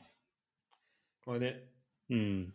あと今、そう、今、高校サッカーってまだやってんだっけうん。あの、明日決勝だね。マジうん。そっか、え、決勝どこなりそういや、えっと、青森山田と、山梨学院ね。ああ、そうね、青森山田強いよね、やっぱ。強いね。うん。てか、なんかロングスローがめっちゃ強いんだよね。ああ、そうそう。あ、その話もしたあかあった後で、後で。そそうそうそう。じゃあちょっとこの J1 の移籍情報をもうちょっとパパってやって、う。うん。ちょっとう上からってか順番にもうい今ちょっと話してんだけど、と柏は、ちょっとオルンガの去就がちょっと気になる感じで、うん、うん、ジュニオール・サントスが広島行ったし、うん。うん。ほんとでも、す広島って外国人のフォワード扱うの上手だよね。ね、なんかすごい、あの、伸び伸びとできるよね。なんか、他のチームから取ってきて、なんか自前であんまり活躍してるイメージじゃないんだけど、他のチームでまあそこそこやってた選手を呼んで大爆発させるっていうのはめっちゃうまい気がする。うん。いやー、ドーグラスもな、うん。ドーグラスも活躍したからな。あと、どう注目してるチームそうだね。あとは、ちょっと待ってね。やっぱ、あの、やっぱ川、川崎なんだけど、うん。ぱね、森田の穴めっちゃでかいと思うんだけど、はいはいはい。そこをどう埋めるのかなっていうのはすごい気になるところで、うん多分、シミッチってそういう選手じゃないし、うん。すごい、あの、パサーですごいずっと押し込んでる時とかはいいと思うけど、やっぱ森田ってもうセカンドボールとか全部拾ってくれたりとかうんする、して、そ今年川崎が回ったとことかすごいあったと思うから、そこをなんか誰がやるんだろうなとか、いうのはすごい興味がある。なるほどね。うんじゃあ、。ここは結構2021年の課題になりそうだね、ね。課題になりそう。でもなんか、でもなんか誰かはめてすごいうまいことやりそうだけど。うんね。 うん。あのさ、えっと、週休メガネーズって YouTube チャンネル知ってるああ、あれだっけ、水沼さんとかやってるやつだっけあ、そうそう、水沼さんと、あと、あの、やべ、名前ど忘れした。うん。あの、えあのなんだっけあ。の人たちね、ほん顔は浮かんでる。あとは川端さんと、あと、うんえっと、サッカーキングのうん編集う長ん。の人、そう、3人でやってんだけど、なんかそれに、この間なんか J リーガーウォーズの合間に、うあん。の、鬼木監督が、なんかき、あの、出てくれましたみたいなので、うん。なんか出演してて、うん。で、なんかその時になんか、今年は、あまあ、今年が2020年は、そのコロナでう、ん。あまりこのやりたいことができなかったみたいな。うん。から、結局その2000、なんだろう、こう準、あの、だから結構戦術的には全然満足してなくて、うん。ただ今までのこう貯金をうまく使って、まあ、やってったみたいに言ってて、うん。でなんか2021年はなんかこの戦術的なところをもっと完成させていきたいみたいなこと言ってたのうん。よ、いうんどんだけ恐ろしいこと言ってんだ こや、れ本当だよね。どんだけそのサッカーで勝ったと思ってんの貯金だけでどんだけ独走したんだよ。本当こっからさ積み上げられたらさうんちょっと、もう勝負なんないじゃんいや、本当だよ。マジで。うん、 だからまあでもまあこの森田いなくなっうん。るっていうところは結構そのそういう意味でまあ聞いてくるというかそうだね。まあ、あと、今年川崎が多分あ、あそこまで、まあ強いのは強いと思うけど、本当5-0とか4-0とか多くなった理由理由って、多分あのう、ん広角ないっていうのは結構でかいと思ってて、うんもう今までだったらもっと川崎、本当にこんだけ強いから、つって勝ち点1だけでもって言って、本当にガチ引きするチームがもっといっぱいあったはずなんだけど、ああなるほどそうね今年はもうそういう、それでもあんまり、そうするとあんまり次の試合とかシーズンにつながっていかないからっていうね、自分たちのやなんかできることをやろうみたいなチームが結構多いかったと思うから、例年より。うんなるほどなるほどそう、多分来シーズンはちょっと結構苦労はするとは思うんだけどね、ガッチガチに引くチームとか多いだろうし。うんあそれは面白いいそ、ういだ方っだてな4チーム合格するしさ。うんそうだよねいやめちゃめちゃみんなリアリスティックになってくるよねそうだね、多分そうだと思うんだよね。リアリストかうんなるほどね、うんはいはいはいまああとちょっと俺はあれかなえっ、と横浜 FC は、うん、うんと今年はうんと得点が38失点60の15位とかだったのかな、うん、で、まあ、加入選手あの、まあ、レッツから岩竹とか、うんあとまあ六ンが完全移籍とかうんもあるけど、うんと手塚が柏から来たりとかあーね、あと渡辺一馬あ,、うんだよね、あとジャーメイン亮うん、あと高橋秀人うん、とかなんか結構あと小川慶次郎取ったりしててそうだなんかね、結構このなんか戦力面の充実が結構すうごいなっんて、いそうだね。ああとなんかこの中潮っていう選手もなんかすごいビルドアップがうまいレジェンダー。あそうなんだバレッツユースだったみたいなんだけど、あーあーなるほどそなんかきあそれであれかあのー松尾とじゃ一緒一緒にやってた松尾って、あーうんそれぐらい。そうだね、それぐらいだと思う、本当に。うんでもやっぱこれ見ると、やっぱ1年 J1 にしっかり残るだけで、こんなに選手いっぱい取れるんだっていうのよくわかるね。ね、大事だね、めちゃめちゃ。そう、多分やっぱ昇格 1, 年目だと、こんなに選手取れないけど、うん1年頑張って残ると、これだけいろいろ選手来てくれるっていうのは。いや、そうだね、でかいね。うん。いや、ちょっとだから、結構注注目かな。そうまあ、一味がガンバ戻っちゃったりとかうんあるけど、もうなんか松尾は残留するっぽいうし、ん、そうだね。うんあとまあ、斎藤がいなくなっちゃったか。ああ、マジか。あ、そっかそっか。うん。本当だ。海外行ったのか。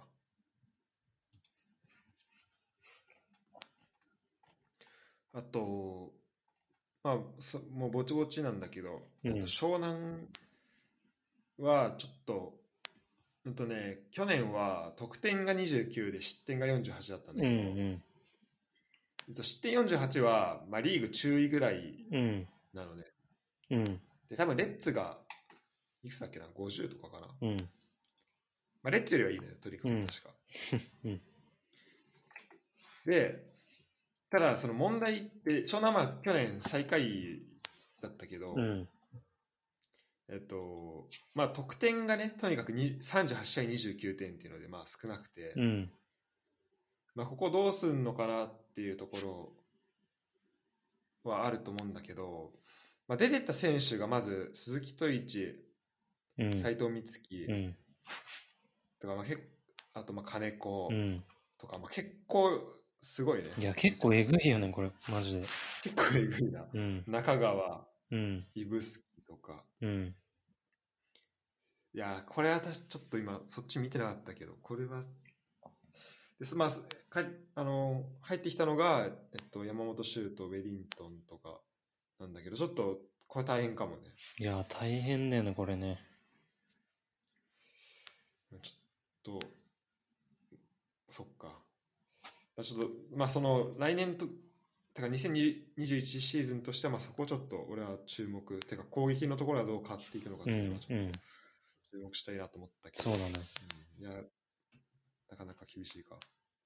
そうだね。やっぱもうこれ、あとこれ全然関係ない話なんだけど、やっぱ今年の20 2021シーズンの教訓としては、うん、やっぱやレッツ、レッツ負けてもちゃんと他のチーム見ようっていうのが、本当マジめちゃくちゃは反省点っていうか、去年踏まえた。うんなんか去年はなかなか、そう、レッツ見るともうなんか一回 J リーグを忘れようって気持ちが働いちゃう から、そっからちょっと敗戦から逃げずに、 他のチームの試合見たりとか、うん、ちゃんとしようと思います。そうだね。うん。ちょっとそこは、いや、マジで、本当レッツだけ、本当ね、まあ、これずっとの長年の課題だけど、うん。勝ったらさ、ハイライトとかも見れるんだけど、そうそうそう。負けるとなかなか、 そうそうそう。レッツ負けてる間の J リーグの情報全然知らないみたいなことになっちゃうから。まあ今年はあの、まあ、優勝する予定だから、まあそうだね。まあそういう意味だと、うんまあ、たくさん試合見れると、うんまあ、す今までの基準でもまあ見れると思うけど、そうだね。まあ、全勝ってことはまあないんで、うん。うんそうだねあの、そういうふうになっていくとうん。いいよね。いや、俺もちょっと、ハイライトでしか追えないのがちょっとあれなんだけど、ああ、そ、そうだね。ちょうっと、んマジでフルで見よあとちょっと最後に、ちょっうんとトスかな、う。うん。鳥栖はまあ去年監督変わって、まあきょえっとまあ結構まあ、それなりに苦しい、てかまあ財務状況はまあめちゃめちゃ苦しいっていうのはまあうん。去年明らかだったけど、うん。えっとまあ、しっかりそのお金のかかる選手を出して、うん。で結構、まあ、下からたくさん取ってるっていう感じうん。若、若い選手が入ってきてるそうだね。かな、うん、で、まあ、そこはもう何お金の周りをまあ少しでも健全にしようっていうのもあると思うし、うん。あると思うんだけどなんかトスさそのアンダー世代の活躍すごくないああ、そうだよね。強いんでしょ、すごい。なんかアンダー1518、うん優勝をこの間してたけうど、んうんめちゃめちゃ強いらしいねうん。うんうん。そうそう聞いたことある、なんか。だから長期的には結構楽しみだよねそうだね。しかもトップチームがやっぱ若手を使うってイメージがあると、どんどん選手も入ってきてくれるしね、やっぱり。うんうんうんうん。あそのサイクルめちゃめちゃいいだろうねそうだよね。そういう意味だとマジ今年はなんとか持ちこたえてほしい、うん。本当そこは一番、財政的に、うんうん絶対トス以外にもやばいチームたくさんあると思うけどないや、絶対あるよね。てかこのコロナでさ絶対その公表してないチームとかあると思うよ。うん、うんうんそうという感じかな、まあ、今年は、えっとまあ、去年までの18チームプラス徳島福うん岡のまあ20チームになるけど、うん。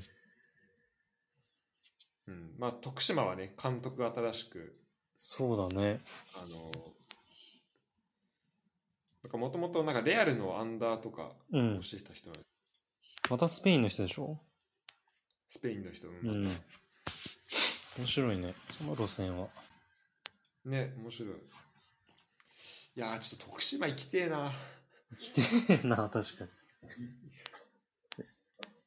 に。いいなまあっていうのがえっ、と今年の J リーグのはい。移籍情報かな今今のところそうねだね。まあ大体これでここれまでの分をすごい拾えたと思うから、うん。ももしこれ定期的にやっていくとしても、まあ、これからは今までの分の差分として結構あのいけるかなそうだね。それからうんちょっと今回お重めだったけど、うん。うん感じかななんかあるプラスで遺跡情報を関していや、そうだね。大丈夫そう移籍はもう、結構、いいかな、 うん、もう、ちょっと今年はしっかり見ます、ちゃんと。そうだねめげずにちょっちょっとと気持ちを強く持って。そうだねそう。いやーマジで確かにでも、あの、その一回あの、コロナで、あの、J リーグが終わっちゃって、で、マリノス戦で復活するっていう、あの時のなんか、ワクワク感みたいな感動みたいなやつ、ちょっともう一回思い出して。すごいねすごいそうあれをねあの気持ち本当大事にしそたういよそねうそう、本当に、あ、サッカーが見れて本当に嬉しいんだなっていうのを、あの気持ちをちょっと思い出して、今シーズンは。本当よそう、結構ずっと家にいたもん、あの日、なんかもうなんか、何かあって見れなかったら嫌だなと。はあも絶対見れるようにしてた絶対に見れるようにしようと思った、今日は、みたいな。俺だって中断期間中もうサッカーなんかサッカーに関係するもの見たすぎて、うん大宮公園まで行ったから相当頭おかしくなって たなんか見れんの、それで。あいやあのさあスタジアのムで照明が見えるじゃんああ、スタジアムの確か そうそうにあスタジアム見えたわと思って それやばいな。もうなんか、サッカーのスタジアムのパズルみたいなやつだな、海外の。いやさなんで それ 3D, 3D パズルみたいなやつ。あそんなんあんのそうそうそう。なんかエミレーツスタジアムとか作ってたわ。 と、サッカーに入れてえフィギュア的な感じあ、そうそう、なんか一応、こうか、めっちゃ簡単な組み立てるパズルみたいになってて、模型ができるっていう、面白いよ、結構。えあちょそういうのいいなちょっとそう。えじゃあ今新居に飾ってあるいや、そう、ちょっと、あの、さすがに反対されたから実家に置いてる。えそんなでかいのあ、結構でかいよ。あそうなんだそう、で、いろんなスタジアムがあって、レアルの、サンチアゴ・ベルナうベんルとか、カンプ、カンプノーとかいろんな、ネットで買えるんだけど、えいいねそう、そう面白いよ。ね、ちょっと見てみるわ、うん。ちょっと海外リーグの話を本当うん簡単にしたいんだけど、うんともう本当なんか順位ぐらいねうん。で今セリエ A うは、ん。うんとミランが首位でそうだね。ミラン、インテル、ローマ、アタランタ、ユベントス。うん。まあ、去年の、あ、去年じゃない、昨日の時点だけど。うん。で、サッソーロ、ナポリってなってんだけうど、ん。ユベントスが10ポイント差つけられてんだよね、ミランに。そうだね。今年、こう、ミランなんで強いの、これは。そうだね。なんか、結構若手がすごいハマってるのと、あと、そうそう,、ねミラン去年も良かったんだよね、途中からね。なんか、あそうなんだなんかイブラが入って、あ、イブラ入ったね。そうそう。いやでも結局なんかすごい思うのは、いミランってすごい雑音が多いクラブじゃん、やっぱり。うん、あのなんか、そうなんか会会長もあ、なんか、なんかいろんなサッカー以外のそうそうそうなんか話が多い。あとなんイメーかジが、サポーターとかもすごいし、やっぱ一試合負けたりすると。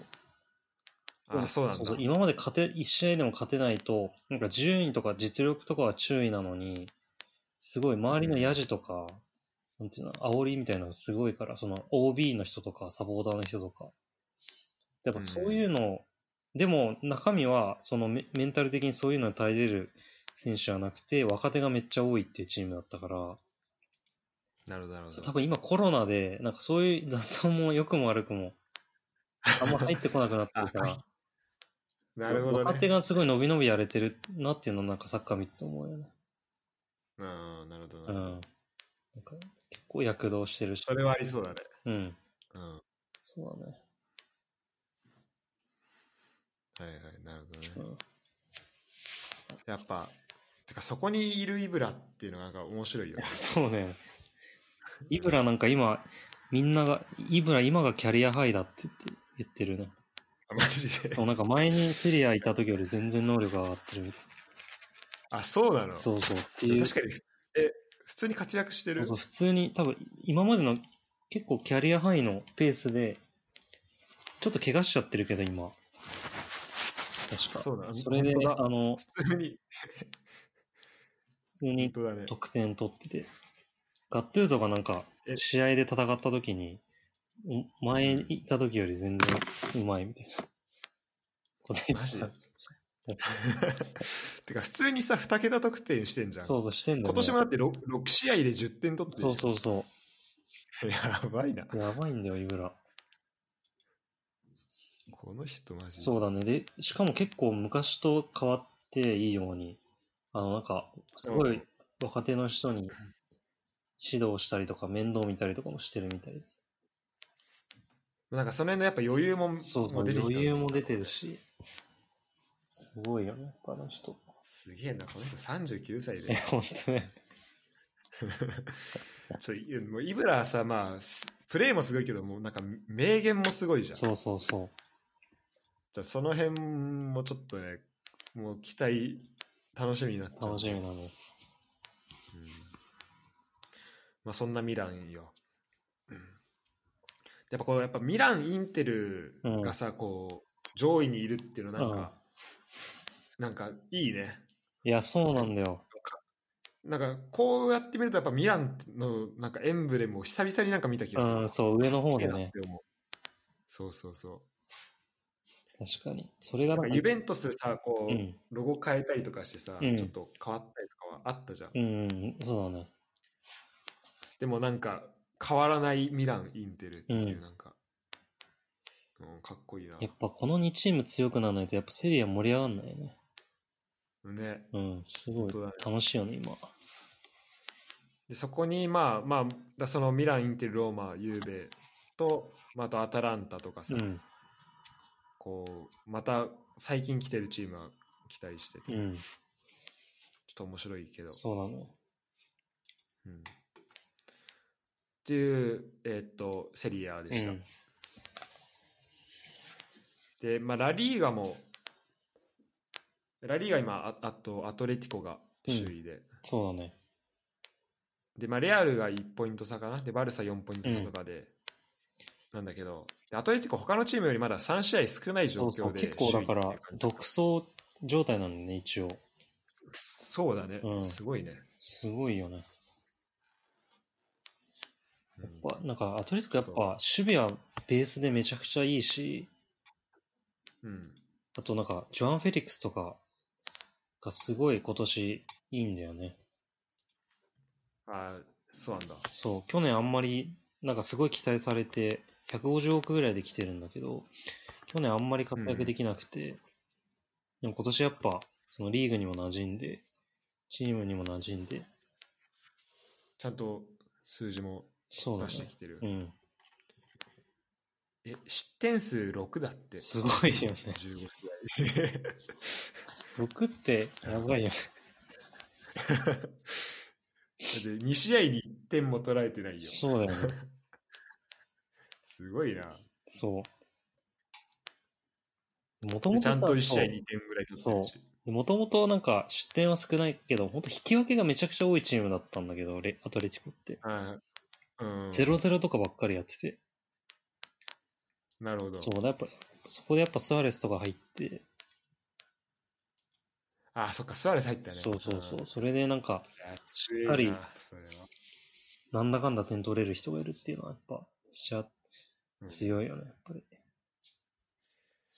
なんかそんな中コパで、コパデルレイでは、なんか2次ラウンドで撃沈 してるけどマジで。これは ミスったから。何なんだろうな。そうだね。なるほどね。えっと、まあ、そんなラリーが。えっとね、ちょっと、こっから、とリーグワンに行くのがちょっと、うん。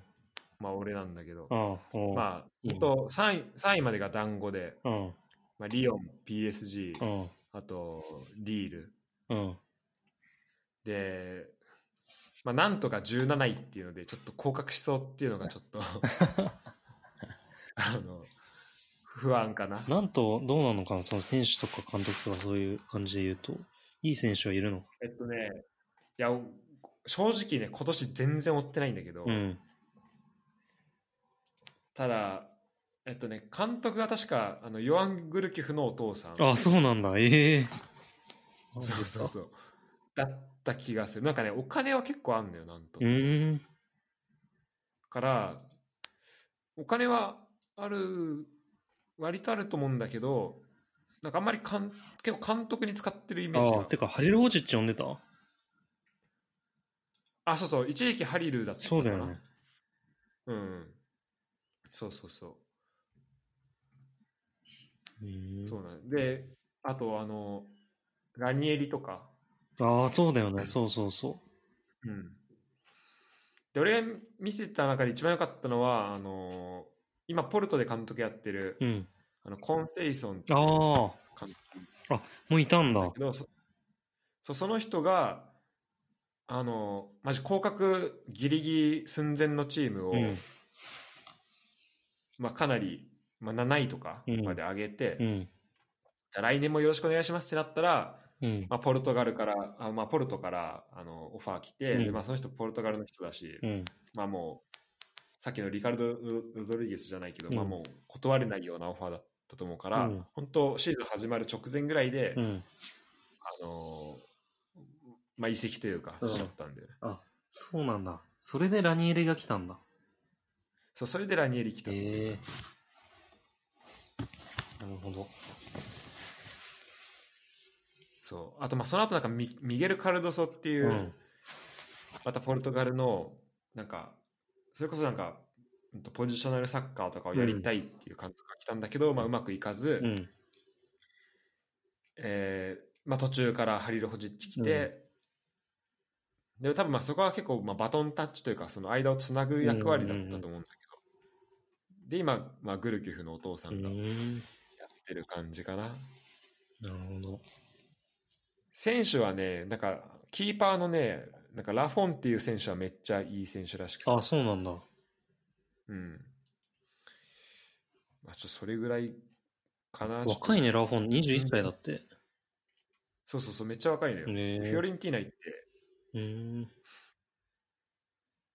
あ一応レンタルなんだうーん。 2シーズンのレンタル移籍ってなかなかないよね。そうだね、確かに。うん。まあ、そんな感じです。J えっと、リーグワンは。でプえっと、プレミアリーグはうん接戦だね。そうだね、プレミアは、一応リバプールか。そうだね、リアプール首位で。で、まあ、ユナイテッドが結構迫ってて、迫ってるか、うん。勝ち点は一緒か。まあ、勝ち点一緒だうね。ん。そうだね、やっぱプレで、ミまあ、ア、レスター、うん。レスター、エバートンがさう、ん最初すごい上だったけど、うんまあちょっと今、結構いろいろ詰まってきてる感じだよね。プレミア他のリーグと違うのはさ、うんやっぱ交代枠まだ3でやって てさ、あ、そうなんだっこけ。のご時世で。すげえな。そうで、なんか、あの、監督とかとなんか、あの、たす、なんていうんだろうな、意見を募ってやるんだけど、やっぱ交代枠5人だとビッグクラブ有利だっていう、下位チームの人が言ってて、マジで。そう、それに、あの、マジペップとか、クロップとか激怒してるっていうのがあって、そうでしょ。それで、まだ未だになんか、交代役3人でやってるのが、っていや、面白いな、そのバランスも。めっちゃきついよね、それ。しかもなんかプレミア本当毎年謎なんだけどさ、うん。しっかり12月30とかさ、1月1日に試合やってそるうじゃんそうそうそうそう。で、まあ、ヨーロッパの人何まあでもイギリスは別にそうじゃない気がするけど、うんまあクリスマスが大事で、クリスマス、まあ新年はそんなにっていうのはわかるから、まあじゃあ例えば、ね、イタリアとかも多分まあ3日ぐらいから試合やってたりするからさ、まあわかるけどさ、さすがに1月1日、いや、本当もだようね。試合やんだっていのや、は思う本よ当ね。だよ。毎年当たり前のようにやってるか本当に。ら。うん。あと、あと、今年はなくなったけどさ、なんか、今も、今までプレミアはさ、あの、FA カップっていう、まあ、日本で言うと多分天皇杯みたいなやつがあって、うんうん。そあれ今年なくなったのいや、今年あるんだけど、うん。今年はちょっとさすがにやめたらしく、いつもその、引き分けだと再試合っていうのがなんか伝統で、ああ、なるほどね。そう、なんか延長をやんなかった ね。そういうのやっやべえな。それやってるせいでも日程がどんどんどんどん引き分けになると詰まっていくっていうのやってて。あーさすがに今年は延長やるらしいのに。ちょっと発祥の地ってだけあって、ちょっそと、すごいよね。こう伝統にてんそうだね。がんじがらめって感じだそね、うだね。うん、なるほど、なるほど。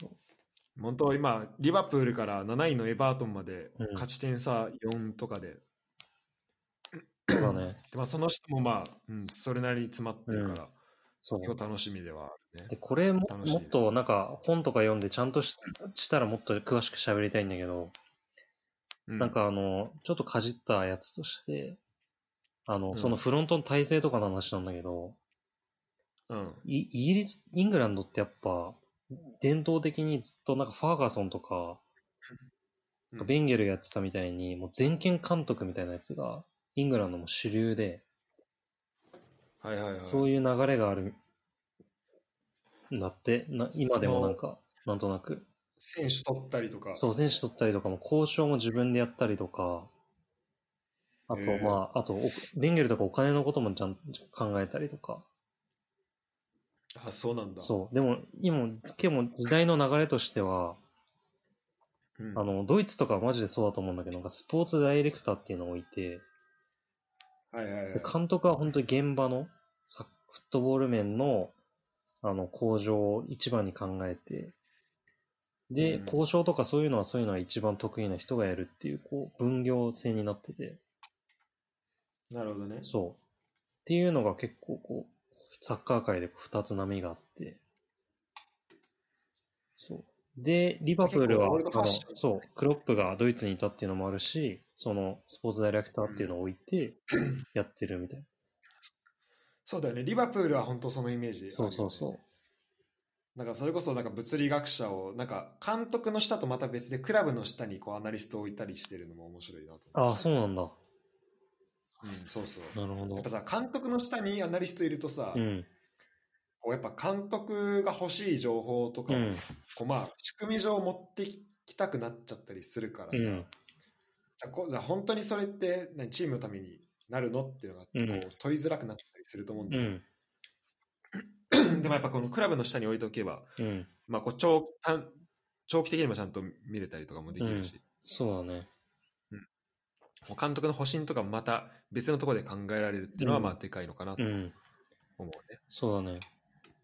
あとなんか一個、なんかすごいレッツもいいな、レッツも取り入れたらいいんじゃないかなって思ったのが一個あって、リバプールの話なんだけど、うん。なんか、一回、スタジアムの値段を、あスタジアムチケットの値段を上げようとして、ああ、そう、それですごいサポーターが批判して、で、うんササポーターがちょっといなくなっちゃったっていうことがあったらしくて、うん、で、その時に、いつぐらいえーっとね、いや、結構、そんなめっちゃ前じゃないと思う。数年前だと思う。うん。で、その時に、すごいそれを的確に批判した記者がいたんだって。で、はいはい。それが結構地元でリバプールずっと見てるような人で。で、うんその人も結構ファンからの信頼も厚いような人で。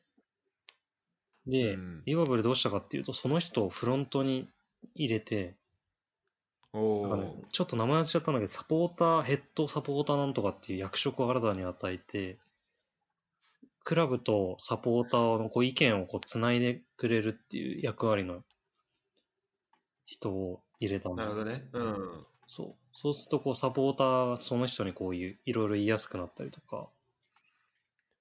もともとサポーター内でのこの、あれもあるだろうしね。このコミュニティというか。そうう。そうそうそうそう。なんかいろんなサポーターグループがあったりとかしたのを、その人が束ねて、こう、一つの方向を向かしてくれたりとかっていうのもあったみたい確かになんかレッツもさ、結構、な。うん。そういう意味だと、なんかいろいろんなこう、何こう、サッカー関係の仕事をしてるわけじゃなくて、うん。こう、まあ、SNS とかでこう、うん記事書いたりしてる人とかもそうそまあういそるうそう。いるけど、確かにそういう人たちがね、こう、関わっていけるようになったら面白いね、そうそうそう。すごいなんか面白いなと思って。うんうん、だからそれで言うとさっきのそのだから、まあ、実際に雇うってところうん。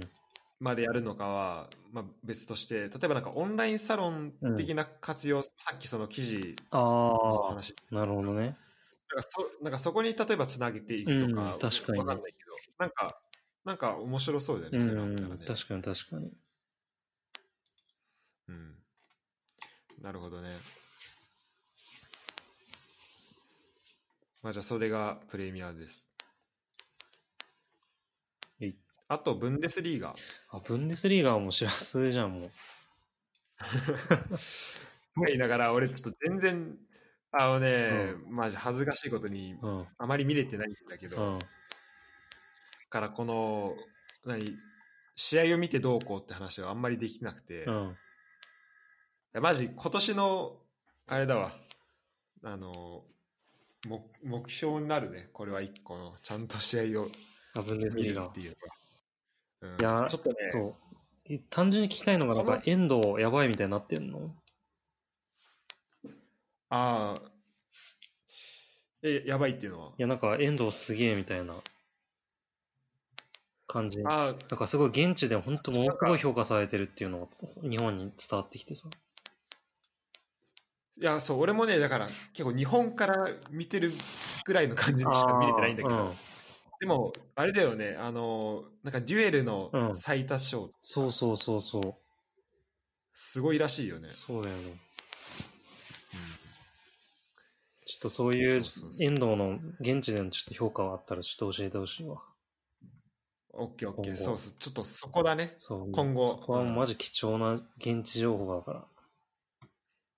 ちょっとそういやそういうこと言ってもらえるとすごいねあのありがたいわちょっと今回この第1回は、そういう意味でのこのお互いのこう温度感というかうんそこを探るっていうか、まあ、今後どうなんか見どころとかうんそこら辺をこう探っていくっていうそうがだね。ちょっと、ここはちょっとや役割分担というか、しらすは、あの、多分フルで見れないから、そうだ試合ねを逆にフルで見える試合がブンデスリーガになってくるそうだね。こっちはもう J リーグマジでフルで見るんで、らしいらしいなここはちょっと役割分担して。そういえばなんかトラトランスファーマルクトってあるじゃんああ、あるね。なんかあれのなんか J リーグ部門ができたらしいのよえで、なんかそれを担当してる人が、うん。なんかボンに住んでて、えで、なんかその人となんかツイッターでつながってえ、うん。なんか今度もしかしたら会うことにななるかもマしれないジでか すら、ごい。ちょっとそのその人に J リーグの見方をちょっと教えてもらおうあかなとあ、思って。私すごいね、それ。あ、そうで、ちょっとブンデスリーガでね、うん。あの、話したかったのが、うん。あの、まあ、俺が今住んでるうん州があるんだけど、うん。なんかノルトライン、ノルトラインなんちゃらっていう、うんまあ、名前の州なんだけど、うんちょっと俺も全部覚え長くて覚えてないんだけど、うんまだ。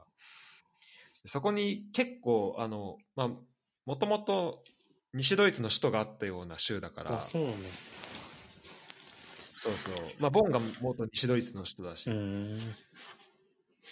ら結構なんか、まあ、チームも多分、まあ、でもサッカーチーム、まあ、全国にはあると思うから、うんまあ、結構栄えてるうんっていうのはあって、まあ、結構クラブも多いのよ。うん。でブンデスリーガのチームだとドルトムント、うんえーボルシアメメーヘングランドバッハ、うんあとケルンアルミニア、うんシャルケ、うん。 5チームかな俺が今パッと見で分かる範囲で、でプラス、うん。えっとまあ、近くには、えっと、マインツとか、うん。あとフランクフルトとか、うんまあ、電車に2時間ぐうらい、ん。まあ、行けるところにもあるしっていう感じなんだけど、うんなんか そのうちの今下から4つがその今言ったチーム下位4チームがうん。その今言ったチームで めちゃめちゃ降格しそうなん だよねシャルケとかやばいんでしょ、今。シャルキ今やばいねうん。一勝しかしシャルケマインツアルミニアが今下ででケルンホッフェンハイムとか、まあ、ケルンもそうだねちょっと下の方いるからちょっと怪しいんだけどただなんかこれ考え方を変えてみると、うん。まあ、日本だったらさ、うん。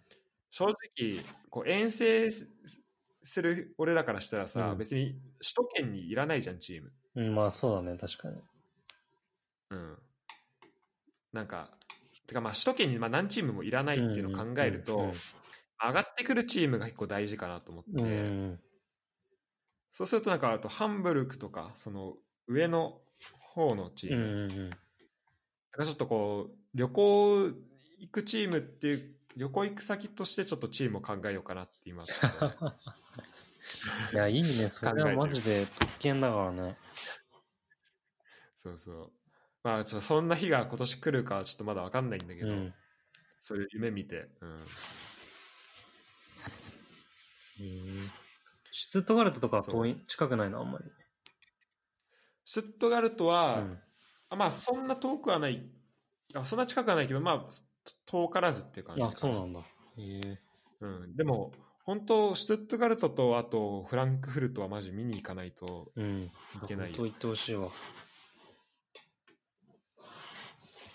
あとマジプチ情報なんだけど今2部で上がりそうなのが、うんそのハンブルクとあとホルシュタインってチームと、うんあとマジこれ読みづらいんだけどなんか SPVGG グロイターフィルトっていう、へえ。なんかマジ日本人が絶対覚えられないようなうんチームなんだね、うちょん。今チャットで名前を送るけどへえ。初めて聞いでなたんわ。かこのチーム、うんこのチームなんかねニュルンベルクのすぐ近くで、うん。なんか、何あのー、シャルケとドルトムントぐらいめちゃめちゃ激しいダービーをうん。やってるらしい。ええ、あ、そうなんだ。で、古豪で、なんかまあ、ウィキペディア情報だと、なんか第二次世界大戦前には、なんか3度優勝してるチームらしくてへ。で、結構、まあ、ニュルンベルクあんまりしょ、あニュルンベルクがさ、俺ら知ってるしさ、うん。あの、まあ、昇格も何回かしてるけど、うんまあ、一方で、このチーム、グロイターフィルトはあまり昇格できなかった中で、今年なんかようやく昇格できるかもみたいになってるらしいんだけど、へなんかうちのルームメイトのなんか兄弟が、うんなんかこのチームで働いてるらしくて、え。ええ、マジですごっ。そうそう。私と今、個人的に今応援してて、ちょっとこれ聞いてる人もね、あの、グロイターフィルトがどうなるかちょっと、あの、注目してほしいなっていうので、あの、今、ちょっと紹介しました。ええ、面白いね。確かになんか本当聞いたことない、正直、チームだけど。ね。うん。ブンデス全2然部と面か白もいすごいレベル高いんだもんね、やっぱり。うん。そうだよそうね。だね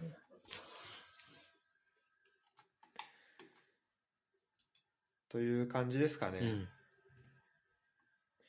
もう時間来ちゃったんで、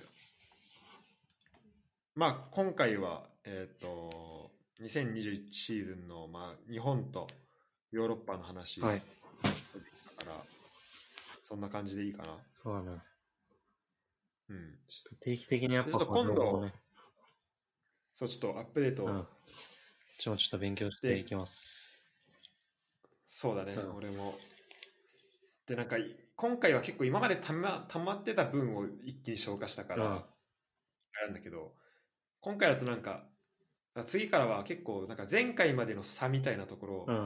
を見ていけるから、ちょっとなんか、なんか情報もキャッチアップしやすいかなっていそうだうね気がしてて。うん。まあ、ちょっと定期的にやっていければはいなと思うんで、はい、よろしく。はい。ありがとうございます。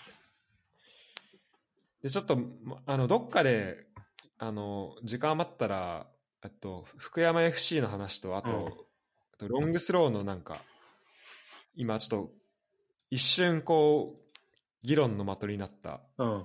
話。ああ、そうだね。いや、ちょっとそれはね、ちょっとしたいね。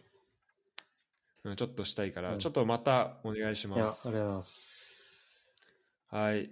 じゃあ、皆さん2時間ありがとうございあまりがしとうございたま。した。こはい、ユダと、えーサッカー、コンキャストサッカー支部第1はい。あ回お送りしました。りがとうございます。じゃあ、もしこれ聞いて、俺も参加したいっていう人いったら、どんどそうだんね、参う加してもらん。って。参加してもらって。はい。ありがとうございました。はい、お疲れ様です。